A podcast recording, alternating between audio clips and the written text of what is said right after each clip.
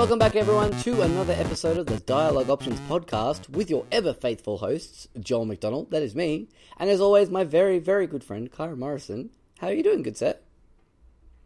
I'm doing pretty good. Excellent. I'm I'm going to be playing Stardew Valley very soon for the very first time ever, and I'm very excited. I'm so excited for you to play this game. I'm so excited. It's it's been so hard waiting. Like ever since it came out on PC and everyone was raving about it, I was like, okay, I'll, I'll check it out on console. And then they announced the Switch version. I was just like, ah, I guess I'll just wait for the Switch version.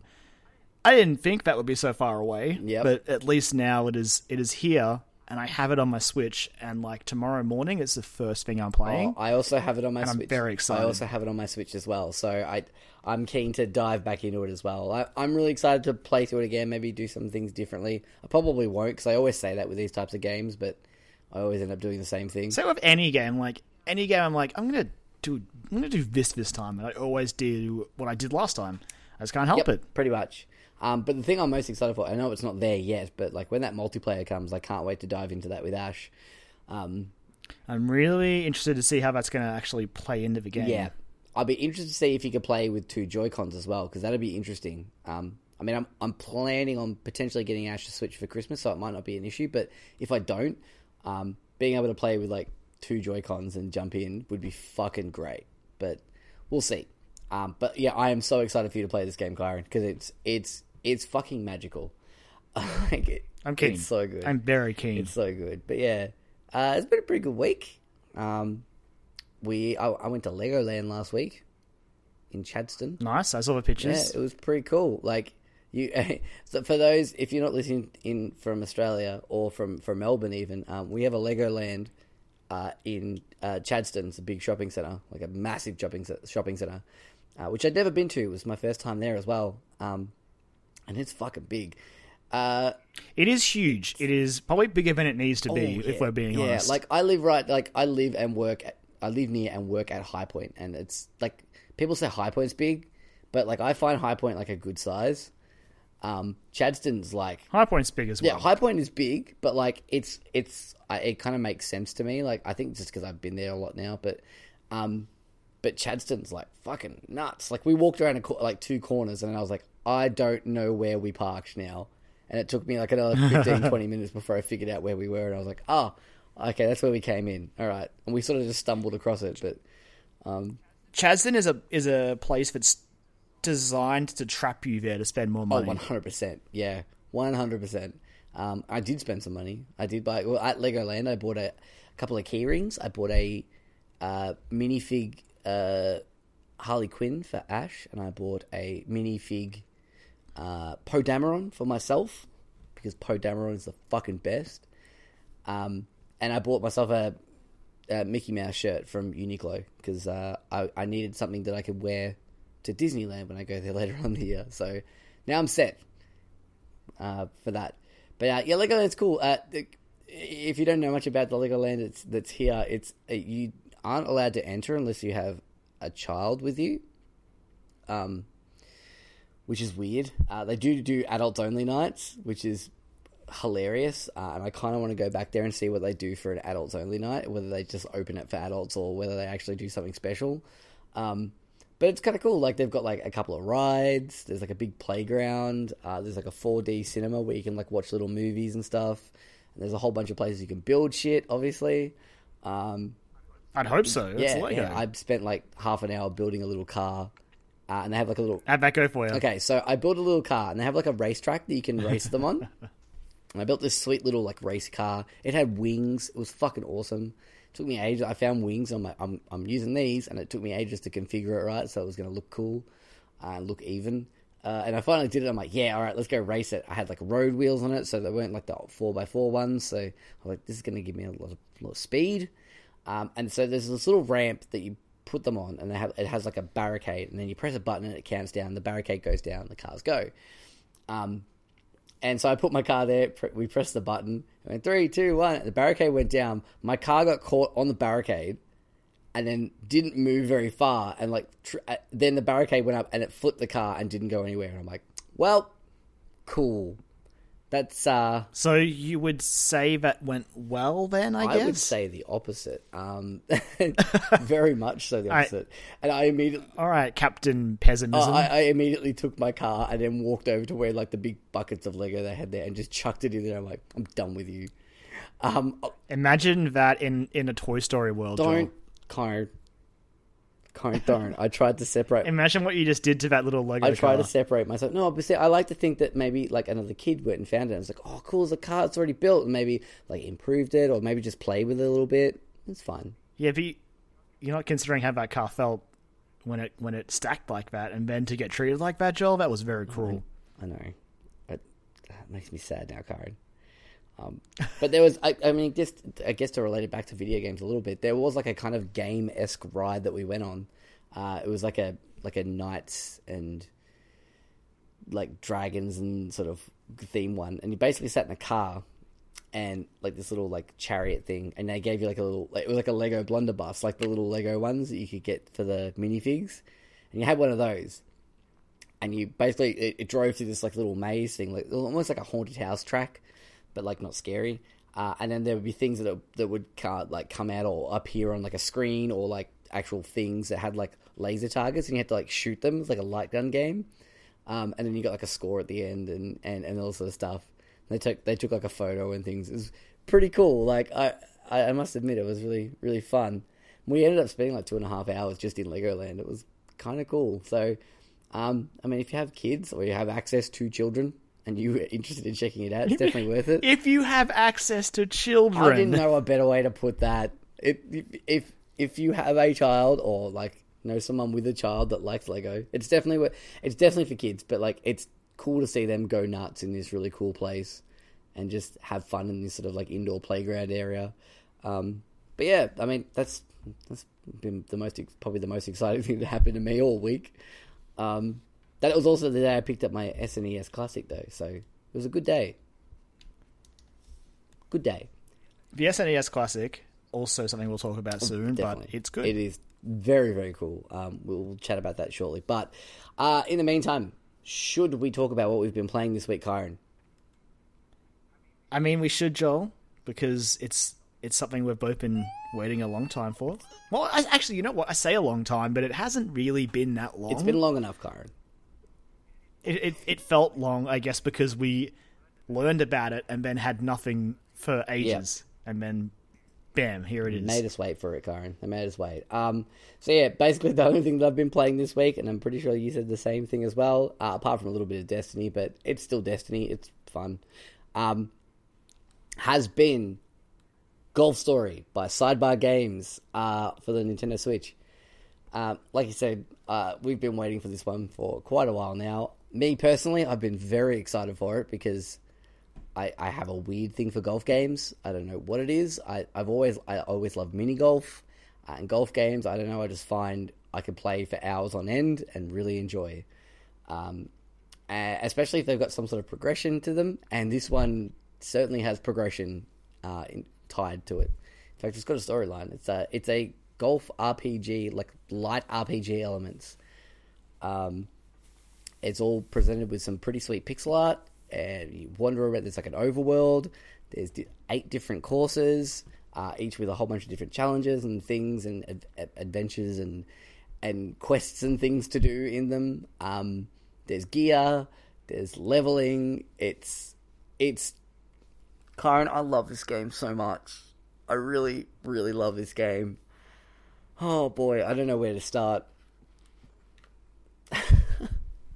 Well, I mean, it's it's basically going to be a full teardown because you've finished it now. Yes, yeah. Uh, and you got you got to the end pretty much. Um, I'm, and I'm done. I'm done for a while. Yeah. The game made me yeah, mad. no, you hit a snag, and I understand. I totally understand. It's it, it the last course gets very very tough. So, I mean, we can preface this with spoilers, I guess, if you don't want to know anything about it. The storyline's not like mind blowing. No, it's really not. Um, It's serviceable, and I think it's it's definitely like an homage to like it, it's very simplified in the way that a lot of those types of games it's trying to pay homage to. I guess is uh like have. I mean, there are exceptions to the rule for things like you know, obviously like Earthbound or any of those other like pixel RPGs and things like that that are very like very in depth stories uh, and very like detailed stories. But um, some of them were just like, yeah, this is the setup. Here it is. Go on an adventure. Go and have fun. Uh, and this is basically it. You you start off as a. Uh, I really like the start of this game. So the tutorial is basically you as a kid with your dad out on the golf course, uh, and he's basically teaching you like like how to get better at golf. Um, and it's this really sweet sort of like prologue uh, tutorial that introduces you how to play the game, and also sort of sets up the world, I guess. Um, and then after that, you it cuts to like twenty years later, and you wake up out of bed, and uh, it's like your your wife's on the on, the the phone, or your girlfriend, and she's not happy with you that you've decided to move back to this near this golf course area and and try and make a go of it in the in the golf world. Uh, and so you go out there, much to everyone's like harsh comments about you. You try and uh, make an make a name for yourself in the in, in the, the pro golf circuit, I guess. In uh, in the, the I mean- golf story. You, you say harsh comments. It's it's very fair to say that this is a a ridiculously cynical world. Oh yeah, so cynical. Um, and uh, like I kind of I kind of liked it. Like it was, it wasn't like I, I like it, it did it get I got a little bit much sometimes, but like um I kind of liked it. It was fun. Um, the writing in it's not it, it's good. I really enjoy it. I think it's I think it's a lot of fun. Um, this this game just oozes fun, and that's what I like about it so much. It's like, um, the the world is fun to walk around. The people to talk to are really fun. There's some really funny moments in there. Um, a lot of people have really mad obsession with sausage rolls. Um, they love their sausage rolls in this world, and they're pies. and their pies. Yes, There's- there's very that- true. There's a lady who likes pies. Mhm, Yep, and there's I mean, there's the other lady you talk to about pies, and she doesn't know what the hell you're Yeah, talking about. exactly. And you're like, how do you not understand what a pie is? it's a pie. and then there's What's wrong there's the guy you? that makes pies and microwaves them every morning so they're Yep. nice and fresh. Um, yeah, it's it's a really cool world to just wander around in. Um, uh, so I, And you know, you haven't even mentioned the super weird stuff, Joel. yeah, like well, So, so it is a game where you your character basically wants to become a pro golfer, which is mm-hmm. fine. You know, we we all have our aspirations. Exactly. Along the way, you you cross paths with some interesting mm-hmm. characters. At one point, you fight a small undead army by just chipping golf balls Yep. at them. and then you have a you have a battle with and- like a grand wizard by like having like a you like, have a, like a, a, a chip off against him. And I did the the reason I especially love the the first one, like the undead army, is just because of how casual the the greenskeeper from the the well worn grove is. As if it, as if like it happens all the time, but they have to the fight off these skeletons. Like, oh yeah, it's just it's just skeletons, It's, man. a, Don't it's worry. a normal occurrence. This happens all the so time. casual. Yeah. I'm like, really? This is okay. All right, cool. And I love too that in that you, you're chipping off the top of the, the the pie lady's like pie van because oh, that's right. I forgot yeah, about so that. She brings the up. area is all like covered in mud, like where you're supposed to try and chip in uh, chip from, and obviously mud's not a great place to play golf from. So they No. call in they call in their reinforcements, which is this pie lady in her pie van, and you stand on top of it and chip golf balls off that, and it's fucking great. Um, Yeah, the the world is it's definitely fun. Yeah, and that's what I like about it. It doesn't take itself too, too seriously, and I probably wouldn't have liked it as much if it had like it. The, the moments that are like the meaningful moments that it's going for are like just enough where I'm like, huh, okay, that's nice. Like it made me feel good, and that's what I liked about it. Um, I I, I want to talk. The one yeah. part that just sort of gets me is, and again, it, it, I get what they're going for, but man, everyone is so mean to the protagonist, and also the protagonist is really dumb. Oh yeah, yeah, absolutely. Um, it's yeah, he's not the the the, the brightest spark in the the brightest crayon in the in the pack, but it, it's yeah, I don't know. It, again, some points it did get a little bit much, but like I kind of found it a little endearing, like the character, like the the the protagonist stuff. Um, people being cynical around Yeah. you was like, oh boy, The only part that I real I, again, for the most part, I was fine with it. There's only a couple of instances where I would have liked some sort of recognition, and it's when you win a couple of those pro tournaments. yep, Just something like anything. Yeah, I, I do like though, like when when the uh, the TV presenters are trying to interview you and they just don't give a fuck. Um, Yeah, and the guys they the guys they do interview, like specifically, I'm thinking of when it was uh, Lucky and that other guy. Yeah. Give them like the the typical like football or any sort of Australian sports thing I've noticed a lot of. yes, Where it's like, yeah, there was a lot of good players out there today, and uh, and just like completely avoiding the questions. I actually really enjoyed. yeah, that. it was, That really funny. Um, that's a good point though. You brought up about very Australian. Um, so we don't know much about Sidebar Games. We still don't. Um, there was rumors going around that potentially they were an Australian developer. Um, as I think uh, the the video game website Vooks had um, like the exclusive footage just before the game came out. It was like a half hour of gameplay from from Golf Story. Um, and yeah, a lot of people were like reposting that and all that sort of stuff. Uh, but it was it was from him, so everyone started to think, well, maybe maybe they're an Australian developer. Uh, when you start playing the game, there are a lot of uh, like mannerisms and and Austra- Aussie-isms, I guess you could say, that sort of allude to that fact as well. That it, this feels like a very Australian game. Um, like Anytime someone says crikey, crikey, yep, or or mate, mate or g'day. Someone says g'day at one point. That was the point where I'm like, clearly, th- nowhere else in the world says g'day. Like that's that's that's an Australian thing. Um, so yeah, I was like, all right, cool. Um, but I mean, I guess spoilers for the end. Uh, at the end of the game, uh, during the credits, you're seeing like you know it, it goes around the world and shows like checks in on all the characters, what they're doing post the storyline, uh, and um, you sort of see them one last time and send them off into the world, I guess. And it's all very lovely and all sort of stuff. And then it, it cuts back to the world map, and then it slowly zooms out. And as it zooms out, you realize that the map is Australia. It's in the shape of Australia, and I went, "Oh, that's really cool." I like because like you can't you can't really tell from like when you're walking around it. It doesn't. You wouldn't think to look for that. It just looks like it's oh, it's laid out really interestingly. Oh, it's a bizarre way they've laid it out, but then you sort of it pans out and you go, okay, yep, that's really cool. I I really like that.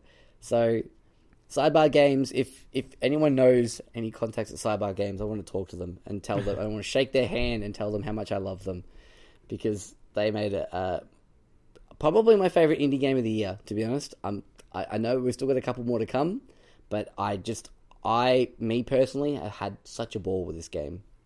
Pun intended. Pun intended. God damn it. God damn it. Um, uh, I'd like to talk briefly about the golf mechanics in it, uh, as the as the, the resident golf game aficionado, I guess. Um, I like so I usually like the, the sillier kind of golf games. I, I guess everybody's golf's pretty deep, um, but it's definitely like very colorful and bright and super anime. So, in terms of like the, the golf mechanics of Golf Story, it's pretty basic setup. Like it's a three button press to swing, like you'd see in most golf games or any golf mini games as well. So it's like you press it once to activate your power meter, you press it again to sort of set the power, and then you press it again to set like your accuracy, I guess, like you, whether you're going to slice it or hit it dead on or anything like that. Um, you can use the stick to uh, like adjust the uh, where you're going to hit the ball, so you can hit it from underneath, so you get a lot more height on it, but it also will get carried by the wind. Uh, also, if you hit it at the bottom as well, it can apply some sort of backspin to it sometimes, so it'll generally stop dead, rather than if you push it all the way forward and hit it to the top of the ball, it would carry a lot lower, but it would also roll a lot quicker when it hit the ground. So, uh, and you can put spin on it and things as well, um, like left and right spin. Uh, so all that sort of stuff is quite good. Like it's very well done. Um, better than kind of what I expected it to be. I thought it just to be a little bit like it, I expected it to be good, but I didn't expect it to be as in depth as it was. Uh, especially when you start throwing in like all the different types of gear that you can get as well, like different types of clubs and power shots and things like that as well. Um, yeah, I, And don't forget all the hazards you've got to you've got to wrestle with as well. exactly. Um, like uh, wind, especially wind and and water. Uh, I did like that. I'm because again, I'm used to playing everybody's golf, so you usually get penalized for hitting bunkers or the rough or anywhere that isn't the fairway or the green, basically. Um, so with with this one, like it, it's still you can you can salvage uh, a, a, hole from from the bunker or the rough. In fact, there's an entire course that's dedicated to basically teaching you how to do that. It's only really the water that'll screw you over. As I know from spending a good evening trying to beat the last course. Yeah, um, yeah. With water and wind on that last course are very very big, uh, very big deterrent. nightmare. Yeah, it's it's tough. As well as uh, that combined with, as you were talking about the controls, it does give you a fairly robust amount of options as to how you approach your shots. But sometimes pinpointing like an accurate like hit on the ball itself can be really fidgety because it's the controls are they're sensitive. Like the joystick, when you aim where you're hitting on the ball, can be really twitchy. sure. And I don't, I'm not crazy about it. It's it's hard to sometimes really get it where you want to go. But like, honestly, I, as much like yourself, I'm surprised how how deep the mechanics are. Yeah, it's it's quite impressive. Um, it's a it's a solid little golf game. If you're just looking for a fun golf game, there is multiplayer to it as well. I haven't tried that out yet. Um, you can where you can just play courses, I guess, with friends. Um, I don't know. whether- I'm assuming that you could just use two Joy Cons to play it on the one Switch. I assume I, I honestly just think you take it in turns. Oh yeah, you could just take it in turns as well. I guess. Yeah, it'd be cool though if you could have it like two Joy Cons. I don't know. Anyway, I'm I'm I'm a big fan of that that setup, but um, yeah, like it's I I I think it's a fucking solid game, and for the price, it's like sixteen dollars fifty. It's so so worth that. I've spent hours this week playing it since we finished recording last week, and I went to bed, got up the next day, and went to work, came home, uh, and if you are regular listeners and realize when we when I normally upload the podcast, it's usually around like sometime Friday night. Uh, you might have noticed it didn't go up until very late or very early Saturday morning, um, and because basically I was playing Golf Story and it was really really fun. Uh, but yeah, like what else is there in this game? Lots of like different. The music, I would argue, is about 50-50 Yeah. as far as like good music and music kind of like uh, is kind of kind of getting on my Uh, nerves. yeah, I agree. Um, there are some that's like, oh yeah, there are some really cool tracks as well. Like there, there's yes, definitely. there was one that was for a tournament that was really good. It was like kind of like rocky. It had like a really good like driving beat to it, and I was like, this is really cool. I like this. I think that was was that like the first one you did on on Well It might be the first one on Well Worn, yeah. The first like the first like not pro tournament, but like the one that's the first major tournament that you enter. Yeah. Do you get like a, do you get a trophy? Yeah, for? exactly. Yeah. Um, Yeah. yeah, I think you're right. That was that one. It was really good. Uh, there's lots of different activities as well. Like, um, there are like obviously normal challenges, like golfing challenges that'll get you to do some strange things, like complete an entire bunch of holes with just using a putter. Um, fucking hated those because I hate using the putter. Oh, you, okay, Joel. You know Mm-hmm. what?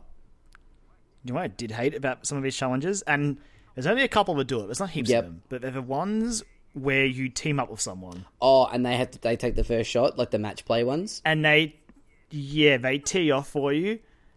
Oh Jesus! one in particular. There's the first one you do of that. The the first couple I think that you do of that aren't too bad, but there's one in particular at Tidy Park, the very traditional golf course. That guy sucks. Fucking because that that course that course is all about teaching about playing from the rough and playing from bunkers and stuff like that. But they're very obvious about it, and it's like, oh god. Um, yeah, no, you're right. That one was tough. guy, that guy's like, I'll, I'll tee off for you. I'm like, all right, cool. Uh, Oh, oh, don't. I'm, I may as well be playing a shot behind this entire challenge. You just got to get good at the golf. Get good at the golf. Um, yeah, no, that I agree though. That was they, they were like, oh, all right, all right, I get it. You're bat. you- You're all very like traditional golfers, and you're all stuck in your ways, and that's why you're really bad at it. Um, let me use my fancy clubs. All your gear sucks. Yeah, let me use my fancy clubs. I won't have to use these fucking shitty clubs that you made me go and collect. Um, but yeah, so there's like different little challenges like that. Um, some of them are really funny. Like the, uh, what was the one? There's one at the start. It's not really a challenge that you have to do, but uh, at Well Worn Grove, there's the kid that's uh, out in the middle of the water, like floating around, and he's Oh, we got to hit with the yeah, ball. so his mum's like really worried about him because like he's out there floating around, and he won't come back in, he can't hear her. And she's like, I'm worried about him because there's like there's crocodiles in the water, and I'm I'm worried he's going to get eaten by one. And so it doesn't give you any prompts, but you're like, because basically you can drop a ball anywhere and tee off, um, which is another really cool feature as well. You can just like, you'll see something, you're like, I wonder if that's something that I need to do, and you'll just drop a ball, like chip over to it, and like it might activate, like it might give you like a little boost of XP, or it might give you, um, it might activate a quest or something like that. But yeah, this one it doesn't tell you anything. You just talk to this lady, and she's like, "My son's out there. I'm really worried about him because there's crocodiles out there." So you go, "All right." You drop a ball, you chip it out, and you hit him in the head, and he like floats back to to the land because he has one of those little propeller caps. So he like flies up in the air and floats back, uh, and and you sort of rescue him from from being out there, and he admits that he couldn't hear his mum. Rescue him. Yeah, by hitting him in the, in the head with a golf ball. It's, it's great. And so, uh, And I'll, yep. I do like that she also was just like, what? Why did you do that? You're like, well, I I solved your problem, and she's like, well, I guess, yeah. yeah, I get, yeah, I guess you did, but wow. There wasn't any other way you could get around that. You're like, nah, not at all. Nope. I only solve my problems Yep. with golf. I'm Everybody solves their problems with golf or some sort of form of golf in this world. Um, I also did. I did a. There's a like a an RC car that you can drive around in a in a track, um, and sort of do a little race, and you get like XP for that. Uh, there's drone flights. There's mini golf. There's what else is there? There's uh, there's NES golf. Oh yes, golf. golf. Yep, Oh, golf. There's three versions of golf as well. Yes, there is. Mhm. I- I, did one of them, and it was kind of like, I'm good. I've Yeah, I played a little bit of the second one, and I want to go back and see the third one because I, I have heard that the third one involves robots. So, um, It, it's in the future. oh, It's future, golf? That's cool. I love it, and I love that lady, that that girl who's like completely obsessed with golf. Um, But her lack of respect for how she treats when you give her golf seasons, and she like throws the box out. I was just like, oh, it hurts. I don't need this garbage. and like, God. oh, oh, jeez. yeah, no, it does hurt. I, yeah, I didn't enjoy that part. Um, It, hurt- it, yeah, it was painful. yeah. Uh, but there's so many little secrets and little things to find and, and, and people to interact with. Um, yeah, you, you mentioned before about the, the haunted golf course as well. You've forgotten the most important side activity. Oh, yes. Disc golf. Disc golf. I really like disc golf, actually. I kind of wish there was a little bit more of it. Um, I, I wasn't crazy about like disc golf is frisbee for Yeah, those who are yeah. wondering. Hey, but whenever the, the don't- topic of frisbee comes up, don't. they they go, no, it's it's disc Don't golf. Like golfers don't own the word golf. Exactly, yeah. They refer to like normal golf as ball golf. Um, because Was it was it ball golf or stick, stick golf? golf, I think they refer to it both as both, yeah. Okay, right. Yeah, they- they're very derogatory towards like traditional golf. Yeah. Um, it's pretty funny too, and they're all dressed in like '80s like jumpsuits, like neon jumpsuits, basically, and they got like trendy looking like weird anime hair, and it's it's very funny. Um, yeah, so uh, disc golf is kind of fun as well. Like you, you basically throw you throw your disc out, and you can like control it around. I'm disappointed I didn't get to play lawn bowls. Yeah, when I bought the lawn bowls, I got really Right, excited. I was like, "This is cool," and then you do that one little thing, but you're still playing golf essentially. It's, Golf. I was like, "Which Which I mean, I guess again, golf yeah, story. I'm but- totally okay with because the golf stuff was really fun. I really liked it, but I was like, oh, I really wanted to just play. Well, I wanted to be able to play lawn bowls at my leisure. Um, Uh, just it's okay, Joel. It was, it was probably like the setup for lawn bowl story. oh well, hey, they they they do mention towards the end. I know you haven't finished it yet, but in the post um the final tournament interviews, they do mention about like the cricket season starting. So Oh, really? I know. uh, At one point, they make a, a tennis nod yes, as well. yeah, no. At the end of it, they're like, "Oh, the cricket season started." In fact, we have to hurry up this interview because the cricket's about to start now. So I don't know. I'd play a cricket story. That'd be all right. I kind of want tennis. I want tennis, Tennis story. story? I sunk so many hours into tennis on Game Oh Boy. hell yeah! Like I love a good tennis game. Like I, I I love a good golf game and I love a good tennis game. They're the two sports that I played extensively in my life. Uh, go, soccer as well. I played a bit of.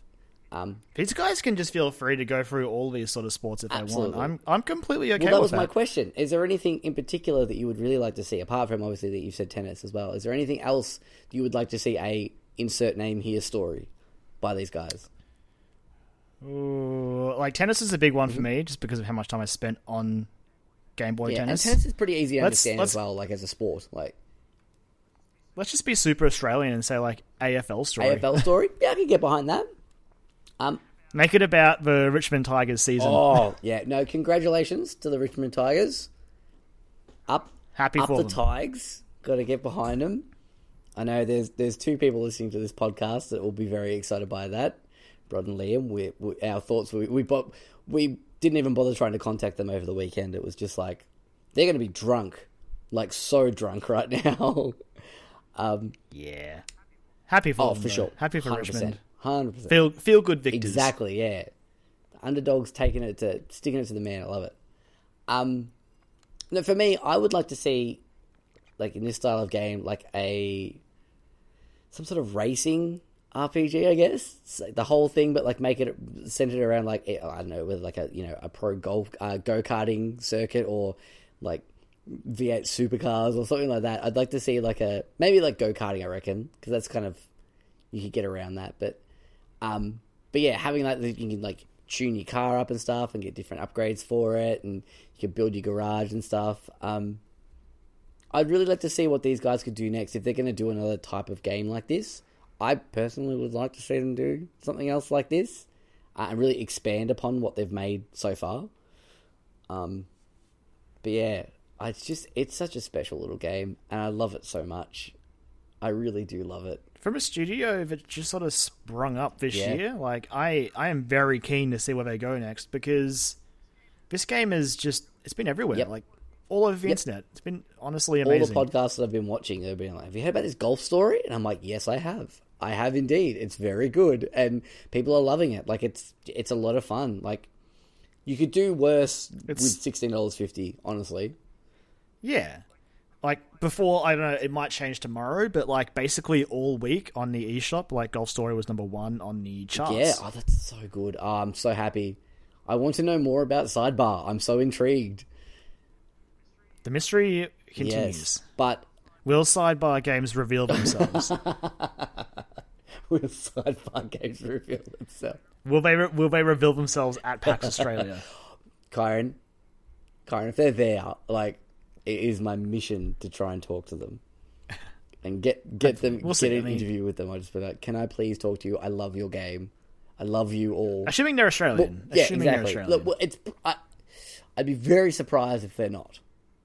It, it yeah, it seems very. if likely. they're not, they they have a very very big fascination with Australia. So if they're not, they get Oh us. yeah, absolutely. It's um yeah. So I, if you own a Switch, I almost I almost want to say it's it's like a a must buy for the Switch. Really, um, I can't think of many people who probably wouldn't really like this game. Even if you don't like golf games, you think the thought of golf is incredibly boring. It's presented in a way that's really accessible and really fun, and you're always doing something interesting, and it changes it up enough each time that um, it makes it feel different every time. Uh, so I, it's I love it so much, Kyron. I'm so happy. I would say yeah. Like if if you're in a golf, definitely Golf Story should be something you look at. If you're not, it's it's a bit harder to recommend just because like as fun as the golf is, like if you're not going there for the enjoyment of golf, it's it's tougher to That's get true, into. yeah. But like keep it open mind and go into it. It's it's yeah, fun. it's like I mean, like the artwork is like the pixel art's really good. The animation's really fun. Oh, Um, Oh, we we nearly forgot to mention one of the things that actually probably the thing that surprised me most about Mm-hmm. it. Uh, this game probably has the best use of HD Rumble. Like, yes, straight up, 100%. So many little things like having a ball thrown at you, or like the text boxes will sometimes like hang askew, Yep. And the way that the Rumble sort of matches that is perfect. And I I don't know, like the HD Rumble in this game is really good, and it's just an indie golf game. I oh for love it. sure. It's the best like use of HD Rumble that I've experienced on my Switch. Like it's it's really so cool. good. Yeah, no, I'm glad you brought that up. That's I did think that quite a few times. I'm like, oh my god, this feels crazy. Like it's actually feeling like when like you can feel like when the ball goes into the cup and you it'll rumble in a certain way. That it's like, oh yeah, this is feels good. Like it feels good, man. And sometimes and just the way that they use the HD rumble, sometimes it's I swear it makes a particular sound that they that they use on purpose, but it's just it's really good. I didn't expect that coming into this Yeah, game. like I mean, they did they did list it as one of its features. It was like They- that's true. they, They, did. They said it was actually. like like ex, like I can't remember how they worded it, but it was like you know unique use of HD Rumble or something like that. And it was like, I, oh yeah, okay, sure. We, we haven't seen that before, but yeah, no, legitimately, They were right, yeah, though. legitimately. it's good. They've squeezed so much out of it. It's, it's almost a really good showcase game for the Switch because it looks great on the TV as well. I played it mostly in handheld mode just because. It looks Mm-hmm. gorgeous on handheld mode, and I, I am not crazy about the the text boxes on the TV screen, but on the handheld mode, oh, it's so Yeah. good. It's Yeah. gorgeous. Uh, and the font they use for the text, I it took me a while to adjust to. I didn't like it at first, but by the end of it, I was yeah, like, I'm okay. same thing. Same here. Um, but yeah, I, I, you said like when you said about the the text boxes like falling askew when people are upset about things, or just the way the text boxes Yeah. were animated, like when, like when you're getting cut off by people as well, or to go really or like quiet, you go really small. when your when your character says something and then goes, "Wait, no, I shouldn't say that." Like it writes out the message and then erases it and starts Yeah. again. It's so cool. I liked that I, as well. I- my favorite good. part in terms of like dialogue was uh, when you're about to do the driving contest against the Max Yards, the uh, the oh, that guy's a he's a douchebag. wanker. Um, but yeah, when you're about to like face off against him, and he's talking about, uh, they're, talking about his gear as how, it helps him with his pivot, and you sort of your character has like a minor like meltdown about what if he forgets how to pivot. And it comes back It later does, as well. and it's so good. Like it's it's just a. oh. The more I talk about it, Kyron, the more I love it. It's just I'm so happy with it. See, I'm I'm feeling better about it again. Now. Yeah. like this is why I was just like I wanted to drop it, and I might go back to it later because I was just I was on the edge of turning on this game completely, mm-hmm. pivoting on it, if you Yep. will, Oh, and now I'm just like, no, this game is good, and I I will hopefully go back and finish that godforsaken final course at some point. But yeah, really good Oh, game. for sure. I, I, I've, I, I know. I was saying this this to you before we started recording about uh, me playing everybody's golf. There are certain points when I, I was playing. This is the Vita version, by the way, not the new one. I haven't got that yet, although I really want it. Um, but I played a lot of the Vita version. Um, and there were some courses and, and holes, particularly at some points where I was just like, I just, I, I'd, I'd, I'd always be like, nope, I'm putting this down. And I'd put it down. It might be a couple of hours or it might be a day or two. And I'd come back to it and I'd go, all right, cool, back to it. I might not pass it again, but like having that time away for it is, is really important, I guess. Um, Yeah, well, nothing else in Golf Story really stopped No. me. Like there was a couple of things I maybe failed once or twice. And I was like, ah, that's fine. I'll just try Yeah. again. But this one, I, I I I had a good solid like couple of hours at it, and I was just like, no, no, no, I'm getting Yep. mad. I'm gonna. I don't want to turn on this game because it's so wonderful.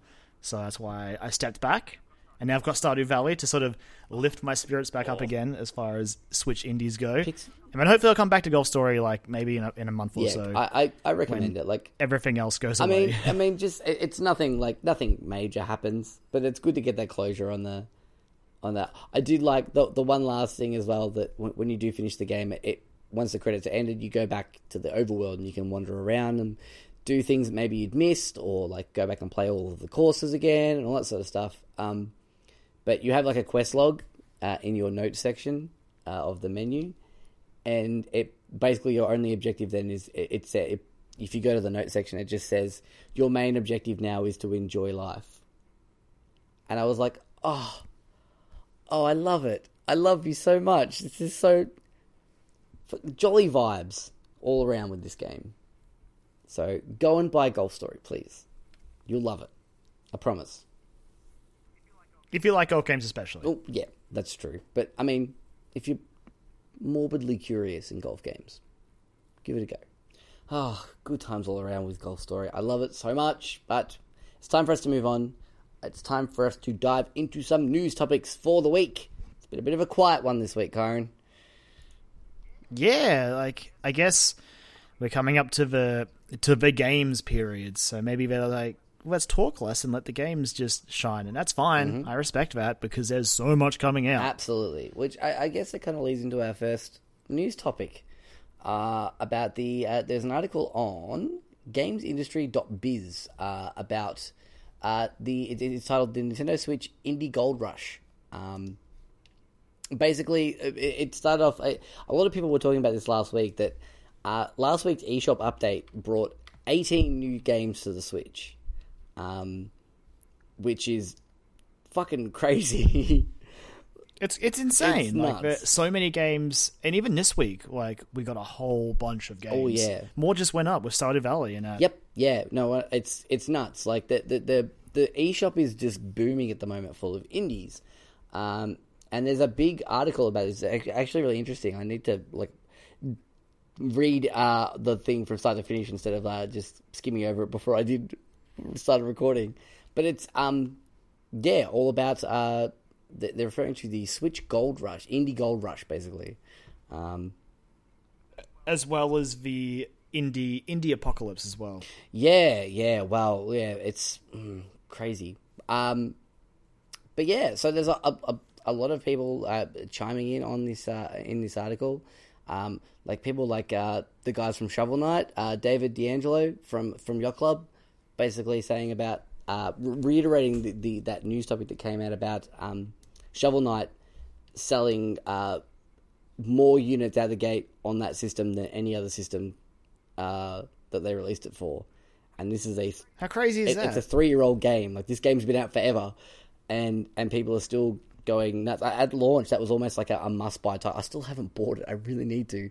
you should buy I, it. I keep Joel. forgetting. I'm like, oh fuck, Shovel Knight Have you- exists. I need to play it.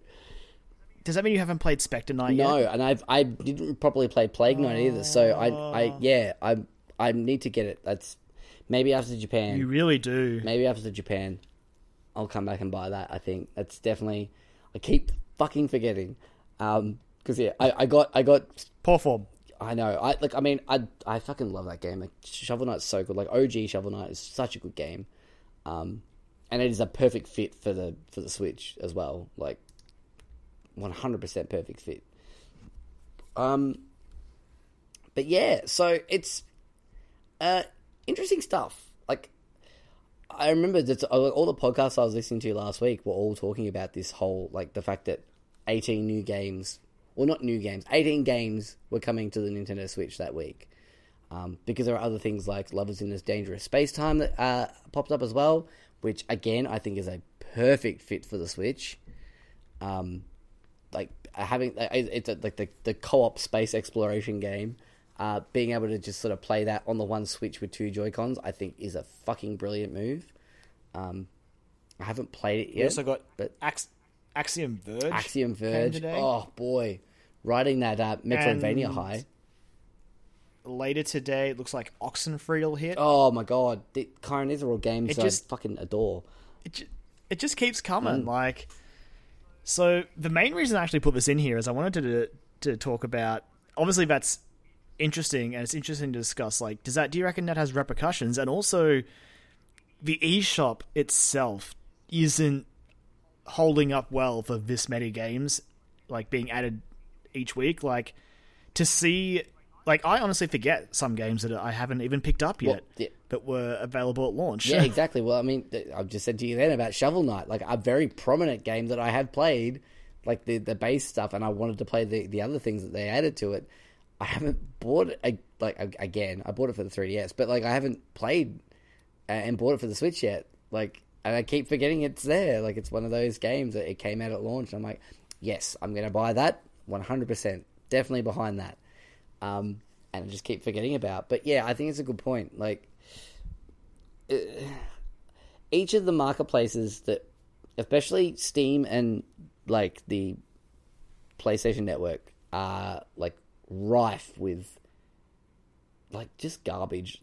Steam especially, but like There is definitely PS4 garbage. has got some. Oof, oh boy, um, some real stinkers that come out, and those are the games that you see, I guess. That when you, I mean, if if you're not a person like like me, or I'm assuming yourself as well, that like checks that store constantly uh, each week. Yeah, It's like I frequently check it. yeah, it's like, oh, cool. It's you know, it's Tuesday night. It means the PlayStation Network's been updated. I'll go and check and see what's out, like just out of curiosity. Um, yeah, things. I, I think I think things can get lost without that. Uh, uh, that that spotlight on them. And and like you said, the the way that the eShop's laid out, it's pretty bare. Like it's functional and it works, but it's bare bones. Like it's That, see, that's the thing. I do wonder if it does work because you've got releases where it like lists the the most recent. I don't know if it's like fifteen or so releases. You've got your charts where it tells you like the top twenty sellers. You've got search, and then like I think like your your profile or wish list your and wish stuff. list, yeah. I there needs to be some sort of way to to check by category or like there needs to be like a sale sub menu or something because like 18 games get added to the Switch like in a single week, and that pushes a whole bunch of games just out of the easy rotation that you have to actually go digging for. Yeah, absolutely. And and like the sale thing is a big one because there's been so many times where games have gone on sale and I haven't known until I've seen an article pop up going, "Oh, hey, this has been on sale for it's on sale till like tomorrow." And I'm like, "Well, shit, I would have loved to have known about that last payday because I probably would have bought that." Yeah. Like I think a couple of weeks ago, I when I let you know that Thumper was on sale, uh, on on there, and you were like, "Fuck, I didn't even know." And it was I think like two days left on the sale. Um, Yeah, and like I get that sometimes it'll pop up on the on the Switch's news channel, but I don't honestly pay that much attention to it. no, no. Um, Yeah, I don't know. Like that was the main reason I put it in here because I've been having, I've been getting more frustrated with that eShop store has how it is actually laid out Yeah. as it gets more games because it's awesome to have so many games to choose from on Switch, but I feel bad for the ones that are that came out ages ago and you've got to dig for. Yeah, absolutely. Um, yeah, that's a really good point. I, I think yeah. Now, now talking about it with you, I'm starting to realize like, wait a minute, this is this needs a bit of a, a like retooling. Um, I mean, the PlayStation Network is pretty garbage in terms of its infrastructure, Yeah. but the way that it's the store exactly, is, yeah, you can you can filter pretty accurately to what you want between genres and prices and release you know like you get heaps of options there. and all the different categories as well. So like you, you, you when you boot Yeah. it up, there's like you know deal of the week, uh, PlayStation Plus games. Also, uh, within like three clicks or three button presses, you can basically get to a category that you're looking for, which is pretty good. Yeah. Um, yeah. So I think the Switch definitely needs something like that. You you would hope that maybe maybe when they've figured out their fucking online stuff for next year that it might they might update it. Um, fingers crossed well, I, I wouldn't be surprised if, if there's going to be an update to the eShop like layout sometime soon.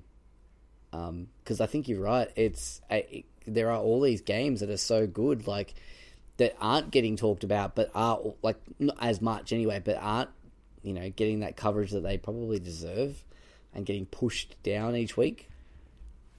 yeah like it's it's rough They- they've got to work on their curation because they've got a lot of content now which is as i said earlier it's incredible Mm-hmm. i love opening up the eShop and going oh what came out today stardew valley axiom verge oxenfree Yeah, and last week, all this other last stuff week it was Steamworld Dig Two and Golf Story, and it's like Lovers in the Dangerous Space Times this week as well. Like, fifa and all this other Yeah. stuff it was crazy Yeah. Um, it's it's it's yeah, like you said, it's great. I'm so excited by that. Um, especially because I fucking adore indie games. So like, it's so good to see Nintendo really going in hard on these indie games and, and giving them a platform. But the platform that they're giving is maybe a little cluttered and a little too overcrowded at the moment.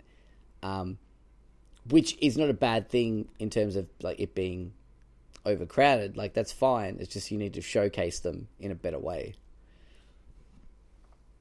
Yeah, but yeah, it's just yeah, it's and it's, yeah, it's so cool to see so many indies flourishing on Switch though. Mm-hmm. Yeah, like that. That Shovel Knight news is nuts. Like, oh, Yeah, it almost feels like in a way the Switch is filling and like filling and outperforming tenfold the role that the Vita used to serve. yes, very much so. Like the Vita was, you know, towards the end of its lifespan at least a portable indie machine because so many of the PS4 indie games you got were cross-buy, so you'd get a PS4 version and they'd chuck you the Vita version for free. Of course, the catch being you had to have like a $300 Vita and it honestly it was sort of worth it, I guess, if you liked Persona 4. Well, mm, yep, yep. It's hey, it's still one of the the top rated games on the PSN. It's like It is, it four, is. rightfully but like so. that's sort of what the Vita had going for it, and I kind of like the Switch is like occupying that that turf now. Yeah, well, I mean, you're one of these people. I, I'm one of these people as well for another game, but for Stardew Valley and things. But how many people do you talk to that own a Switch that they see this really cool indie game come out and they go, "Oh, it's coming to the Switch. I'm just gonna wait." It's like, yeah, but it's gonna be Yeah, like I It's gonna be like six months later. It's like, yeah, I'll wait. It's fine. I got look in 2017, like I can wait. Oh yeah. And like for me, it's Owlboy. Like I really want to play Owlboy, but I know it's coming to the Yeah, Switch, and I'm like, oh, I'll just wait. so that's the thing, Joel. This news doesn't even account for the stuff that's coming, like Owlboy, like Hollow Knight, Oh, and Hollow the new Knight, Shovel. Knight DLC in the future. We've got Yooka-Laylee in the pipeline. Yeah, hey, I'm still waiting on my copy of that. That's you know, exactly like it's it's Oh, nuts. man. Yeah, it's it's really really cool. So I, I, the amount of people that are just like, I'm just gonna wait for the Switch because it is more appealing to have those indie games that like that are super in depth and have a lot of uh, layers to them and a lot of lot of game in them, but the the ability to have that on the go is way more appealing than than say I'm gonna have to sit down at my PC and play this. I'm gonna sit down at my TV and play this. Being able to have the option Yeah, to do yeah. both is like it, it's it's paying off. The fact that Nintendo took, a, I guess, a gamble on this situation, uh, and they've pulled it off, and now it's actually they're sort of reaping the rewards for it a little bit. Um, Yeah. It's again, it all comes down to the very basic principle of the Switch delivering. absolutely, Like, yeah. That that very first video they showed, like it's coming up to probably about a year ago Yeah, now, actually, yeah. or has been a year. Like, it's it just is that it is that console they showed, and I I'm still shocked. Yep, yep. I love Nintendo, but I was, I was like, there's no way you'll deliver that, but they did, so good on them. and it was it was it was touch and go because we, we've just come out of we just come out of the uh, the Wii U era that Exactly. Like, That's why I was so doubtful. The Wii U was like, "Hey, I'm a tablet gaming platform." I'm a Yeah, but you're not I'm a very comfortable to hold. No, I'm a- you look cheap. and- I'm a thing that exists. Um, oh, oh boy, um, Then you get the Switch, which is sleek and nice and comfortable to hold, and is still portable, but also has the ability to just like slot into that dock and play it on your TV. I, I just feel like sometimes I'll like not daily, but like every couple of weeks I look at my Switch and just be, I just think that wow, you you delivered, Yep. you did it. absolutely. I, I, I, I had multiple conversations with people at work and things like that about it that sort of play video games either casually or uh, into certain things, and I'm like, man, like Switch is it. It's such. If you like playing video games, it's just you've got so much variety on there to play. You've it, it does exactly what it says on the box. It's like you know, battery life aside, but even then, I haven't had issues where I'm like, oh shit, well the battery life's terrible. Like, uh, and playing in handheld mode, really, like. I've been playing Golf Story all week, and either I'll just have it plugged in while I'm sitting next to me, or um, it'll get to like twenty percent after playing for like four hours, and I'm like, all right, cool, I'll just plug it in. It's cool. USB C. Yeah, I mean, battery hasn't been a huge issue for me just because when I play off TV, it's maybe only for like an hour to maybe two hour of bursts. But yeah, it just it just works for it. Yeah, I, I mean, I, I feel like I feel like I'm not charging it more than I charged my Vita when I was playing that. Like, to be honest, um, I guess I'm not playing a whole lot of like graphically intensive stuff. I didn't really play Zelda off TV all that much. See, that's another thing actually. I, I'm the same, and I think maybe it's just because I'm not sure if it's because I just enjoyed playing Zelda as a big screen experience, whereas for these indie games, I feel much more comfortable just popping it out and playing it on the go. I don't know if that's also a factor. Yeah, But, I, I feel uh, like something like Zelda, it sort of demanded you to give it its give it its uh, full attention, uh, uh, your full attention, basically. it deserved your full attention. One hundred percent, I agree. Um, but yeah, so there is another factor, I guess, about the the indie games, uh, or the amount of indie games that have re- released over the last couple of weeks on the Switch is uh, in this article as well. Um, they were saying that the Switch numbers have been increasing, uh, but uh, it seems that some indies were eager to dodge the competitive Q4 release window, according to this article, um, which makes sense. I mean, there's going to be a lot of people that want to push out. If they're going to put their game on the Switch, you want it out now. Otherwise, it's going to get even more lost when Mario Odyssey comes out. you want to beat Mario Odyssey, Mm-hmm. and but after that, like you probably got a pretty good window in like January, February before Nintendo probably has a big March game of some sort. Exactly. So But yeah, you got to. It's it's clever to dodge those big Nintendo releases, and like it sucks that it's just it's just how it is. Like on a Nintendo platform, if you come out near a big flagship Nintendo game, unfortunately, you're probably going to be um, overshadowed. yeah, and I think that's why we probably didn't see a whole lot at launch for the Switch either, as well. Like that's why it was always like it was like two or three weeks later when things that people were going, all right, here's the games that are going to be coming over the next few weeks. And it's like, oh, there's actually a lot. And they're like, yeah. And then you sort of think about it and go, that makes sense. I, I wouldn't go want to go head to head against Zelda either. Like, No, I I was playing Zelda for a solid month. yeah, exactly. Like you know, it's yeah. Um, so I think yeah, I think you're right. That that January period is probably when we'll see our next influx of games. Do you think it's going to keep coming in like giant bursts like this? Like, I don't know. See, I think at the moment the reason we're getting these bursts is because a lot of them are games that were finished and must have been, I guess, not too hard to port over to the Switch. True. And it again just makes sense to get them on there sooner rather than later. Yeah. Like as we get to the newer stuff, it might become a bit more sparse. But even the PSN and Xbox and Steam and all that, they get a healthy amount of games every week or so. So I, I wouldn't be surprised if it stays kind of high, but maybe not as crazy as it currently is. yeah, yeah. I, I think I, I think from here on out, I think you you were saying about um, they were games that were easier or they were already finished or were easy to port. I think we're going to start seeing a lot more new indie games, and I think a lot of it sounds like a lot of devs are pretty keen, like indie devs are keen to either focus on the Switch or like include it with their with their release schedule. Basically, like it's. I think that yeah, mean- people are, are more excited and more open to, to putting on the Switch because there are a lot of units out there already, um, and these other indie game success stories that are on there are, are, are starting to flow out. So The two things that, I, that come to mind are we've got Golf Story, Mm-hmm. which is currently only available on Switch.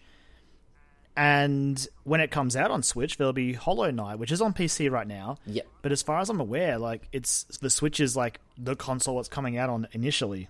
Yeah, yeah, like it's yeah, it, it's. I think the console. Have they announced it for anything else? no, I thi- I- No, I don't think so. I think it's only currently like it'll it'll probably come yeah, to the other stuff, no doubt. But like currently, it's planned for Switch. it's. I, I mean, I, I think a lot of these uh, indie games, are, indie devs are realizing that their games are probably perfect for this system.